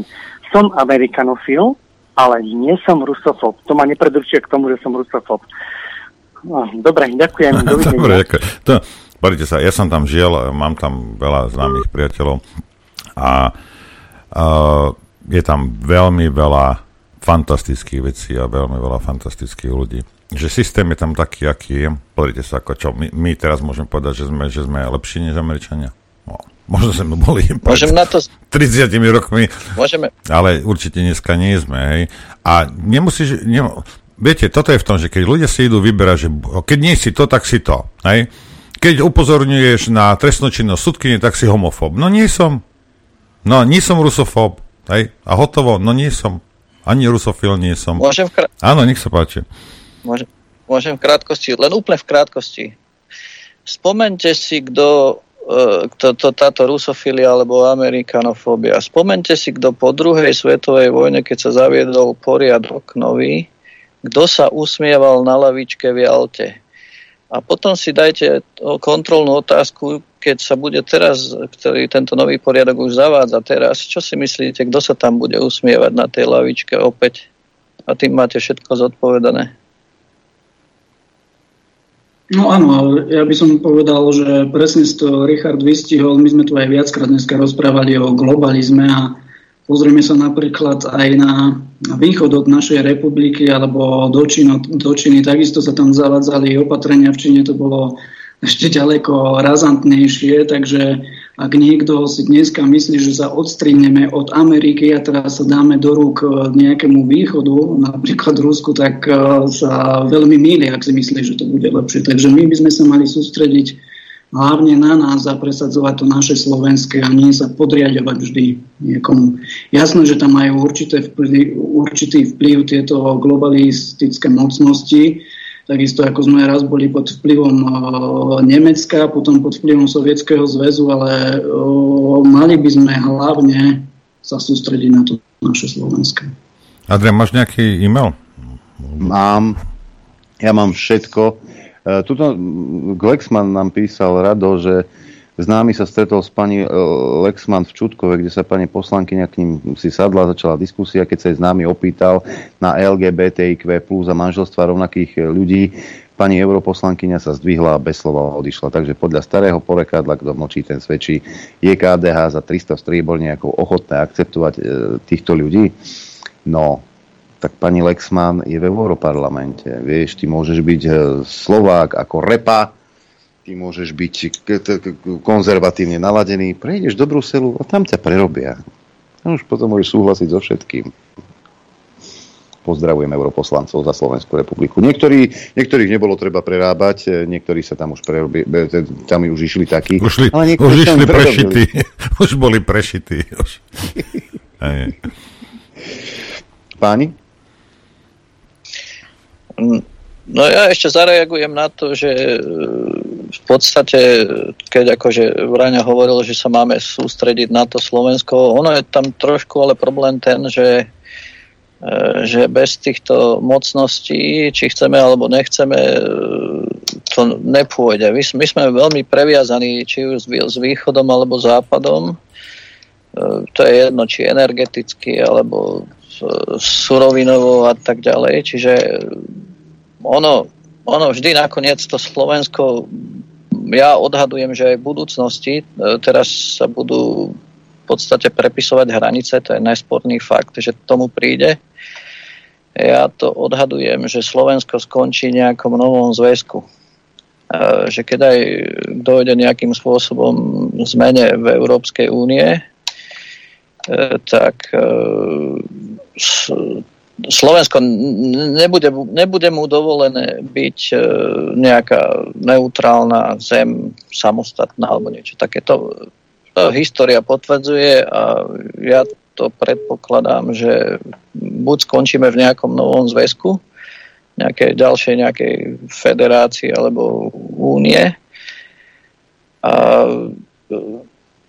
čo je ale dôležité, podľa mňa, dôležité je dostať ľudí do riadenia štátu takých, ktorí budú odolávať tým novým výzvam, ktoré prídu. A to sa týka hlavne tej bioetiky a zmena práva, ktorá nastane v budúcnosti. To bude dôležité, aby boli pritom ľudia, ktorí to budú môcť nejakým spôsobom ovplyvniť, pretože tu prídu také technológie a s tým kompletne nový právny systém, že od toho sa bude potom všetko odvíjať. A to, toto vidím najväčšie nebezpečenstvo. Ono v podstate tých nebezpečenstiev je viac. Bio, biologická vojna a génová, to je jedno nebezpečie. Potom tieto technológie, to je umelá inteligencia, kvantové počítače a všetky tieto veci a ich zavedenie všetkých týchto vymožeností do reálneho života. Toto sú najväčšie výzvy a hrozby do budúcnosti, podľa môjho názoru. Upozorňujem poslucháčov. Telefón je nula deväť nula osem deväť tri šesť dva sedem sedem. Do štúdia lebo, sa nedotelefonujete. Lebo sa pokúšajú, ja to počujem. Hej, hej, hej, ale to cez WhatsApp, pretože no. Ja mám vypnuté, vypnutý telefón ako taký, mám zapnuté len dáta, takže to vyskúš, skúšajú cez WhatsApp, čiže asi tak. Hej. No ale môžete normálne volať ko mne. Hej, tuto píše poslucháč, pozdravujem vás, ako aj vašich hostí, zmeny vo svete, o ktorých hovoríte, realizujú určite ľudia inteligentní a múdri, ale na ich realizáciu v jednotlivých štátoch majú dopredu vyškolených a po- podosadzovaných lokajov schopných za judášsky groš zničiť aj vlastný národ. Viď túto krajinu alebo našich bývalých bratov a susedov na západe. Posad... Podosadzované marionety vo vláde, parlamentoch a všade, kde je to potrebné, splnia akúkoľvek zhovadilosť voči vlastnému národu. Voľby sú len divadlo na dosadenie týchto figúrok do funkcií. A, to... a tuto ešte jeden z takých dosadených. Eugen Jurzica. Výrok je v národnom záujme Spojených štátov amerických, aby Krym nebol ruský. To sú tie naše figurky, ako bývalí ministri ja, zahraničných vecí, Lajčák však, jeho poskok Korčok, ďalší Káčer a iní aj im podobní, ktorí prešli školení vo Washingtone. No dobre, máme ešte jeden, ešte jeden telefonát dáme. Dobrý deň, nech sa páči. Dobrý deň. Ja som vám volal aj včera, keď, keď, keď ste tam mali pána Ošváta. Uh, Peter z Banskej Bystrici. Uh, ak mi dovolíte, trošku sa predstavím. štrnásť rokov som robil v T T S-kej investičnej výstavbe. To ste sa predstavili už včera. Vo výrobnom. Uh, a na ministerstve štrnásť rokov, štyri roky som robil na O E C D ako zástupca Slovenska za regionálny rozvoj. Podľa podľa podľa skrátka prvý Slovák, že som tam bol po pani Žákovej. No to len takto na úvod. E, čo, čo vám chcem povedať? E, je, je, je to des, čo sa to tu deje, hej? Neviem, kto komu vie poradiť, ako voliť. E, v každom prípade vás obdivujem. Dobre poznám prácu pána Reného aj pána Šveca. Ako z tohto marazmu vy? Neviem si to predstaviť. No. Neviem si to predstaviť, ale držím vám palce a ďakujem za vašu robotu. Ďakujeme. Ďakujem. Ďakujeme pekne. Tak áno. No. Ja ešte by som doplnil možno, že Richarda, keď sme hovorili o tom vplyve tých mocností, že samozrejme, že sme mali štát, no určitá časť spoločnosti by sa dobrovoľne dnes asi odovzdala do rúk východu a to je chyba. My by sme mali uh, vyjednávať neskôr teda čo najlepšie podmienky. A so všetkými stranami, nielen s východom. To som chcel doplniť. No... Tam ja, mňa zaujalo, ešte poviem v rýchlosti, ma zaujalo jedno interview, ktoré robil, ktorý robil Dani Kolár s, s Andrejom Dankom. A, a to, toto sa týka Európskej únie. A mne sa páčilo, čo povedal Andrej Danko, no v úvodzovkách sa mi to páčilo, hej, že keby sme napríklad chceli opustiť Európsku úniu, že vlastne by nás zničili ekonomicky, sankcionovali a úplne by nás poslali do neviem akého storočia. A ja si potom kladiem ale kontrolnú otázku, potom v akom vlastne sme to nádhernom partnerskom klube vzťahu, keď niekto v podstate by vám ani nechcel dovoliť odísť, a ešte by sa vám mal akože teda vyhrážať, že keď odídete, tak vás ničíme. To ako potom v akom, v akom spoločenstve... Lebo nikto tak, z nás uh, nemal spoločenstv... takúto frajerku. Lebo nikto z nás nevie, o čom je reč. No, a, ja ťa a, tak milujem, že počúvaj. Ja, sa... ja ťa, no, zničím ťa. Hej. Čiže... Čiže keď sa nad tým zamyslíme, ja osobne si myslím, že ani... Ani neviem, či je technicky možné. Bez toho, ja si myslím, že keď Slovensko sa pohne nejakým, no to sa zase vrátim pred tomu, čo som hovoril predtým, keď Slovensko sa pohne nejakým smerom, tak bohužiaľ pravdepodobne to bude zase závisieť buď od jednej alebo druhej strany.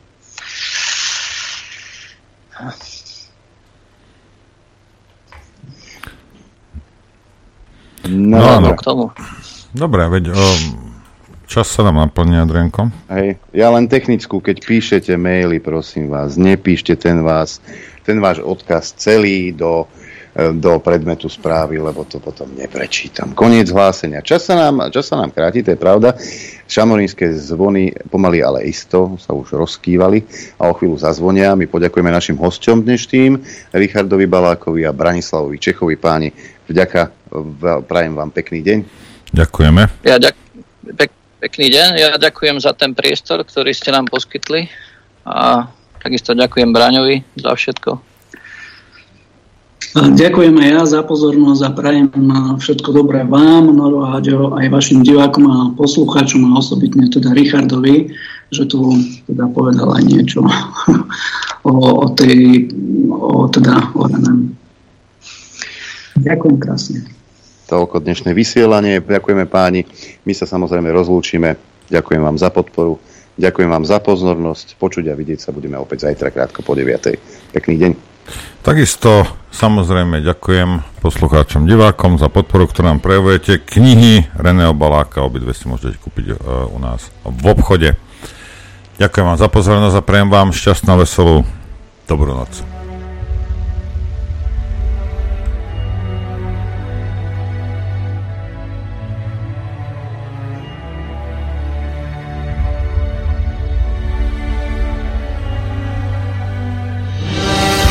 Len vďaka vašim príspevkom sme nezávislí. Nezávislí. Rádio Infovojna.